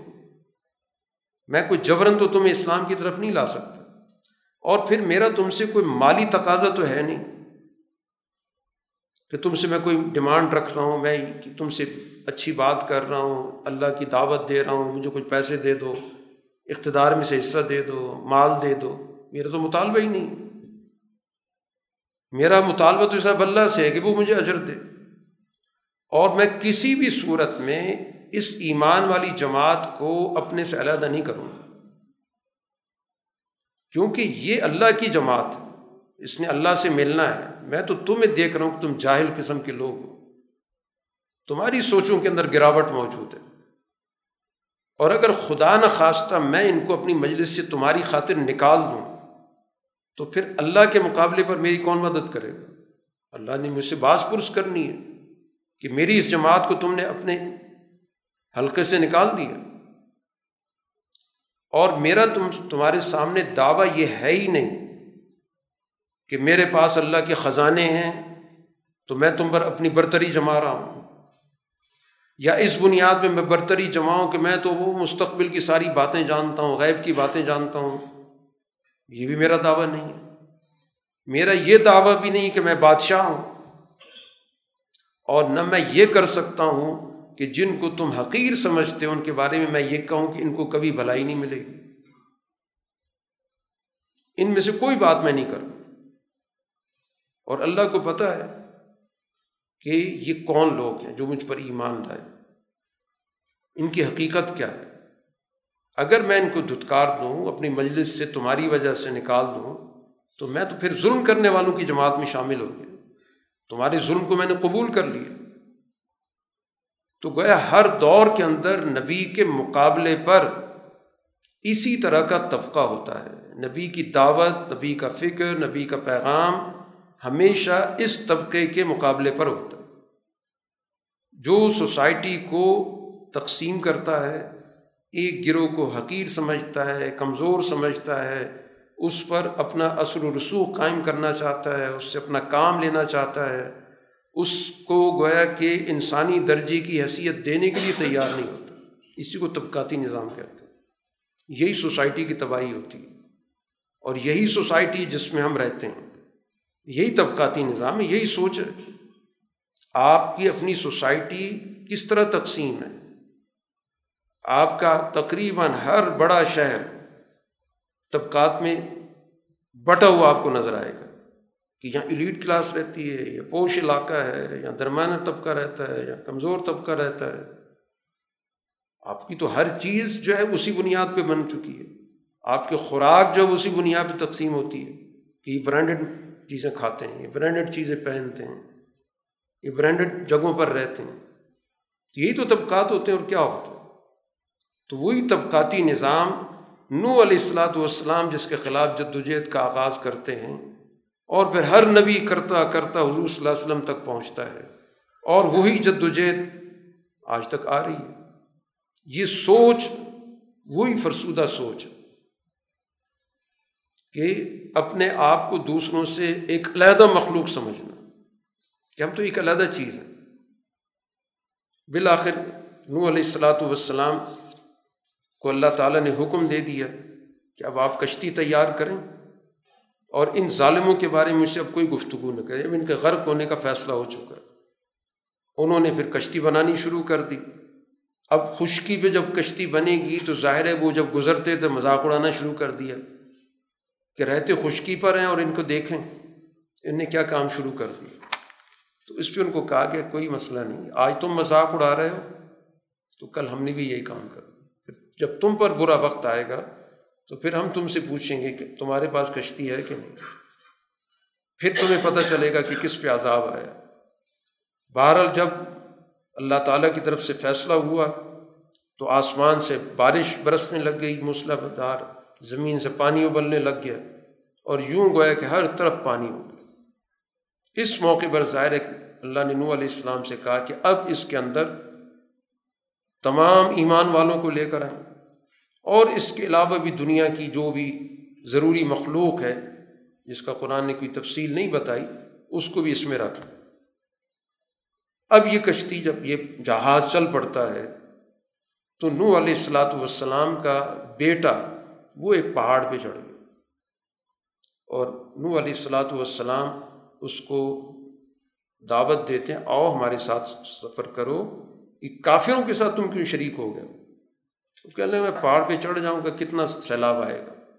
بچ جاؤں۔ گا نو علیہ السلام نے کہا، آج بچنے والا کوئی نہیں ہے۔ وہی بچے گا جس پہ اللہ کا رحم ہوگا۔ ابھی گفتگو ہو ہی رہی تھی کہ بڑی موج آئی درمیان میں اور وہ غرق ہو گئے پھر کچھ وقت سفر ہوتا ہے، پھر بالآخر اللہ نے حکم دیا۔ زمین کو کہ پانی سارا کا سارا وہ نگل لے، آسمان کو حکم دیا کہ بارش روک دے۔ پانی خشک ہوا اور یہ جہاز یا کشتی جو بھی تھی، جودی پہاڑ کے پاس جا کے رک گئی۔ اب نو علیہ السلاۃ والسلام نے اس موقع پر پھر اللہ سے ایک مکالمہ کیا۔ کہا کہ اے اللہ، میرا بیٹا میرے خاندان کا حصہ تھا اور تیرا وعدہ سچا تھا کہ میرے خاندان کو بچایا جائے گا۔ اور تو ظاہر سب سے بہتر فیصلہ کرنے والا ہے۔ تو اللہ نو علیہ السلام سے کہا کہ بیٹا آپ کی فیملی کا حصہ نہیں تھا، کیونکہ اس کے کرتوت ٹھیک نہیں تھے۔ جو آپ کے مشن پر ہوگا، وہ آپ کے خاندان کا آدمی ہوگا۔ صرف نسل کی بنیاد پر کوئی اس کی حقیقت نہیں ہے، وہ آپ کے دشمن جماعت کا حصہ تھا۔ وہ قطن آپ کا فیملی کا آدمی نہیں ہے، کیونکہ اس کا کردار ٹھیک نہیں تھا۔ اور پھر اللہ نے کہا کہ جس چیز کا آپ کو علم نہ ہو، مجھ سے پوچھے بھی نہیں، سوال بھی نہ کریں۔ میں نصیحت کرتا ہوں کہ آپ ایسی جماعت میں مت شامل ہوں جس کے پاس علم نہیں ہو۔ تو نو علیہ السلام کو احساس ہوا کہ یہ گویا کہ میں نے نامناسب اللہ تعالیٰ سے سوال کیا تو پناہ مانگی، اللہ سے کہ میں تیری پناہ میں آتا ہوں ایسے سوالوں سے جس کا مجھے پتہ ہی نہیں۔ اور اگر تو نے مجھے نہ بخشا، مجھ پہ رحم نہ کیا، تو میں بھی خسارے والی جماعت میں شامل ہو جاؤں گا۔ والنو علیہ السلاۃ والسلام کو پھر اللہ نے حکم دیا کہ آپ سلامتی کے ساتھ زمین پہ اترے تو قرآن ان واقعات کو ذکر کر کے حضور صلی اللہ علیہ وسلم سے کہہ رہا ہے فس بر اس واقعے سے آپ کو جو چیز مل رہی ہے کہ جس طرح نو علیہ السلاۃ والسلام نے اتنا طویل عرصہ صبر سے کام لیا، تو آپ بھی اسی طرح صبر سے کام۔ ان قریب، ان العاقبت للمتقین۔ بالآخر فیصلہ متقی جماعت کے حق میں ہی ہونا ہے۔ لیکن اس کا ایک طریقۂ کار ہے۔ اللہ تعالیٰ کے یہاں فیصلے ایک طریقۂ کار سے ہوتے ہیں۔ آزمایا جاتا ہے، پرکھا جاتا ہے، دیکھا جاتا ہے۔ تو جس کے اندر صبر موجود ہوگا، ثابت قدمی موجود ہوگی، مشکلات سے نکلنے کا اس کے اندر جذبہ موجود ہوگا، خندہ پیشانی سے اس کو قبول کرے گا، تو بالآخر اس کو کامیابی مل کے رہتی۔ تو جس طرح اللہ تعالیٰ نے نو علیہ السلاۃ والسلام کو اپنی قوم پر غلبہ عطا کیا اور سارے کے سارے لوگ جو مخالفین تھے سب کو تباہ کر دیا، تو اسی طرح آپ کے مخالفین بھی تباہ ہوں گے۔ اسی بنیاد پر قرآن حکیم نے حضرت حود علیہ السلاۃ والسلام کے واقعے کا بھی ذکر کیا۔ اس کا مضمون بھی وہی ہے کہ اپنی قوم سے انہوں نے کہا کہ اللہ سے مغفرت مانگو اور توبہ کرو۔ تو اس کا مطلب یہ کہ اپنا گزشتہ جتنا کھاتا ہے، اس کو ختم کرو۔ اپنا جتنا بھی تمہارا اجتماعی انفرادی نظام ہے، اس کو بالکل بند کرو، ختم کر کے اور نئے سرے سے اللہ تعالیٰ کی طرف رجوع کر کے اپنا ایک نیا ماحول، نیا معاشرہ قائم کرو۔ تو استغفار اور توبہ جیسے انفرادی ہوتا ہے، اسی طرح اجتماعی بھی ہوتا ہے۔ اگر انفرادی گناہ ہوں تو انفرادی سطح پہ انسان اللہ سے مغفرت مانگتا ہے۔ اور جس کی بنیادی شرط یہ کہ پچھلے طرز عمل سے علیحدگی۔ وہ کوئی استغفار نہیں ہوتا کہ انسان اس غلط طرز عمل کو بھی جاری رکھے اور ساتھ کہے کہ میں زبان سے بہت زیادہ استغفار پڑھتا ہوں۔ میں اللہ سے توبہ کرتا ہوں۔ بے معنی ہے۔ استغفار اور توبہ کی بنیادی شرط یہ ہے کہ اس پچھلے عمل سے علیحدگی، اس سے ناپسندیدگی، اس سے بالکل مکمل طور پر دوری کا فیصلہ۔ اور آئندہ کے لیے اس کے برعکس جو کام ہے وہ کرنے کا فیصلہ۔ انفرادی سطح پر اور اسی طرح اجتماعی سطح پر۔ اگر پوری قوم جرائم کے اندر مبتلا ہے تو پوری قوم کو یہ کام کرنا ہو تو اس کے بعد حود علیہ السلام نے کہا کہ پھر معاشرے کا نظام ٹھیک ہوگا۔ پھر اللہ تعالیٰ قحط دور کرے گا۔ آسمان سے بارشیں بھی نازل ہوں گی۔ اور پھر اس کے نتیجے میں سوسائٹی کے اندر تمہاری طاقت بھی بڑھے گی۔ تو گویا یہ نتائج بتائے گا استغفار اور توبہ کی، اور اس کا تعلق ہے عمل سے، کہ سوسائٹی کے اندر عملی جد وجہد کرو گے تو اس کے مطابق پھر سوسائٹی کے حالات بھی بہتر ہوں گے، معیشت بھی بہتر ہوگی، سماجی طاقت بھی بڑھے گی۔ لیکن ان لوگوں نے بھی حود علیہ السلام کی بات نہیں مانی، اس لیے ان کو بھی پیغمبر نے یہ کہا کہ میں اللہ کو گواہ بنا کے کہہ رہا ہوں اور تم بھی گواہ بنو کہ میں تمہارے نظام سے بری ہوں۔ اب تم میرے مقابلے پر جو بھی تدبیر کرنا چاہتے ہو کرو۔ مجھے مہلت نہیں چاہیے، میں تم سے کوئی بھیک نہیں مانگوں گا۔ میں نے اللہ پہ توکل کی۔ اور اگر تم انحراف کر رہے تو میں نے تو اللہ کی بات تمہیں پہنچا دی ہے۔ اور اللہ تعالیٰ تمہاری جگہ پر کوئی نئی قوم لے کے آئے، تم کوئی نقصان نہیں پہنچا سکتے۔ اس قوم پر بھی عذاب آیا۔ اللہ تعالیٰ نے صرف حود علیہ السلاۃ والسلام اور ایمان والی جماعت کو نجات عطا کی۔ اب یہ جو ان پر سزا آئی تو قرآن حکیم اس کے تین اسباب بتاتا ہے۔ ایک سبب تو یہ کہ اللہ کی آیات کا بالکل سرے سے انکار کر دیں، ڈٹائی کے ساتھ انکار، نہیں ماننا۔ دوسرا جرم ان کا یہ ہے کہ نبی کی نافرمانی۔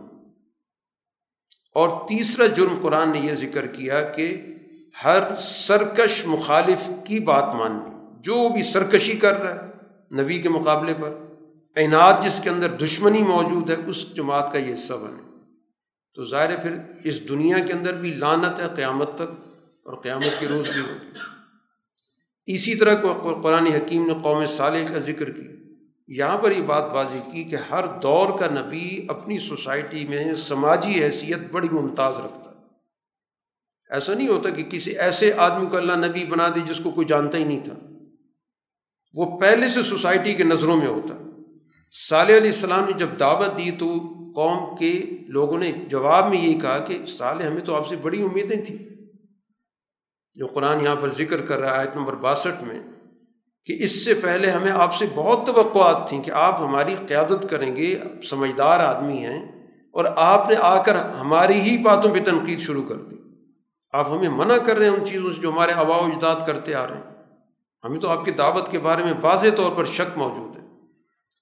صالح علیہ السلام نے بھی سمجھایا، دیکھو میرے پاس ایک واضح نشانی موجود ہے۔ اللہ تعالیٰ کی طرف سے میرے پاس رحمت کا پیغام۔ اور وہ واضح نشانی جو اللہ نے صالح علیہ السلام کو دی تھی، وہ ایک اونٹنی کی صورت میں دی تھی۔ غیر معمولی طور پر وہ اونٹنی تھی۔ کہا، یہ اللہ کی نشانی ہے، اللہ کی قدرت کا سب سے بڑا نمونہ ہے۔ اس کو تم نے کسی صورت میں چھیڑنا نہیں۔ اب قوم صالح کا جو سب سے بڑا جرم تھا سماجی طور پر، وہ وسائل کو اپنے پاس سمیٹ کے رکھنے کا تھا۔ اور صالح علیہ السلام نے جو نشانی دی، اس میں کہا کہ نہیں، وسائل میں یہ شریک ہوگی۔ ایک دن پورا کا پورا اس اونٹنی کا ہوگا، کھانے پینے کا۔ اور ایک دن تم لوگ اپنے جانوروں کو کھلانا پلانا۔ اب یہ وہ چیز تھی کہ تقسیم کے لیے وہ تیار ہی نہیں تھے کہ آج تک ہماری منوپلی اجارہ داری چل رہی ہے، یہ کیا ہو گیا؟ اس لیے ایک منصوبہ بنا کہ اس اونٹنی سے نجات حاصل کرے۔ چنانچہ جب اس کے انہوں نے پاؤں کاٹے ہیں، تو پھر اللہ تعالیٰ نے صالح علیہ السلاۃ والسلام کے ذریعے کہلوایا کہ اب تمہارے پاس صرف تین دن کی مہلت ہے۔ تمتا فی دارکم سلاست ایام۔ اور یہ اللہ تعالیٰ کا سچا وعدہ، یہ جھوٹا وعدہ نہیں۔ انہیں تین دنوں کے بعد پھر ان پر اللہ تعالیٰ کی طرف سے ایک چنگاڑ آئی اور سارے کے سارے اپنے گھروں کے اندر اونتی منہ مر گئے۔ یوں لگتا ہے کہ اس جگہ پہ کوئی راہ ہی نہیں۔ اس طرح گویا کہ قرآن حکیم ان واقعات کے ذریعے در حقیقت اپنے مخاطب کو سنا رہا کہ یہ انجام ہوتا ہے اپنے دور کے نبی کی بات نہ ماننے کا اور اپنے غلط کار نظام پر اڑنے کا۔ جیسے ان اقوام کا ہوا۔ واخر دعوانا الحمد للہ رب العالم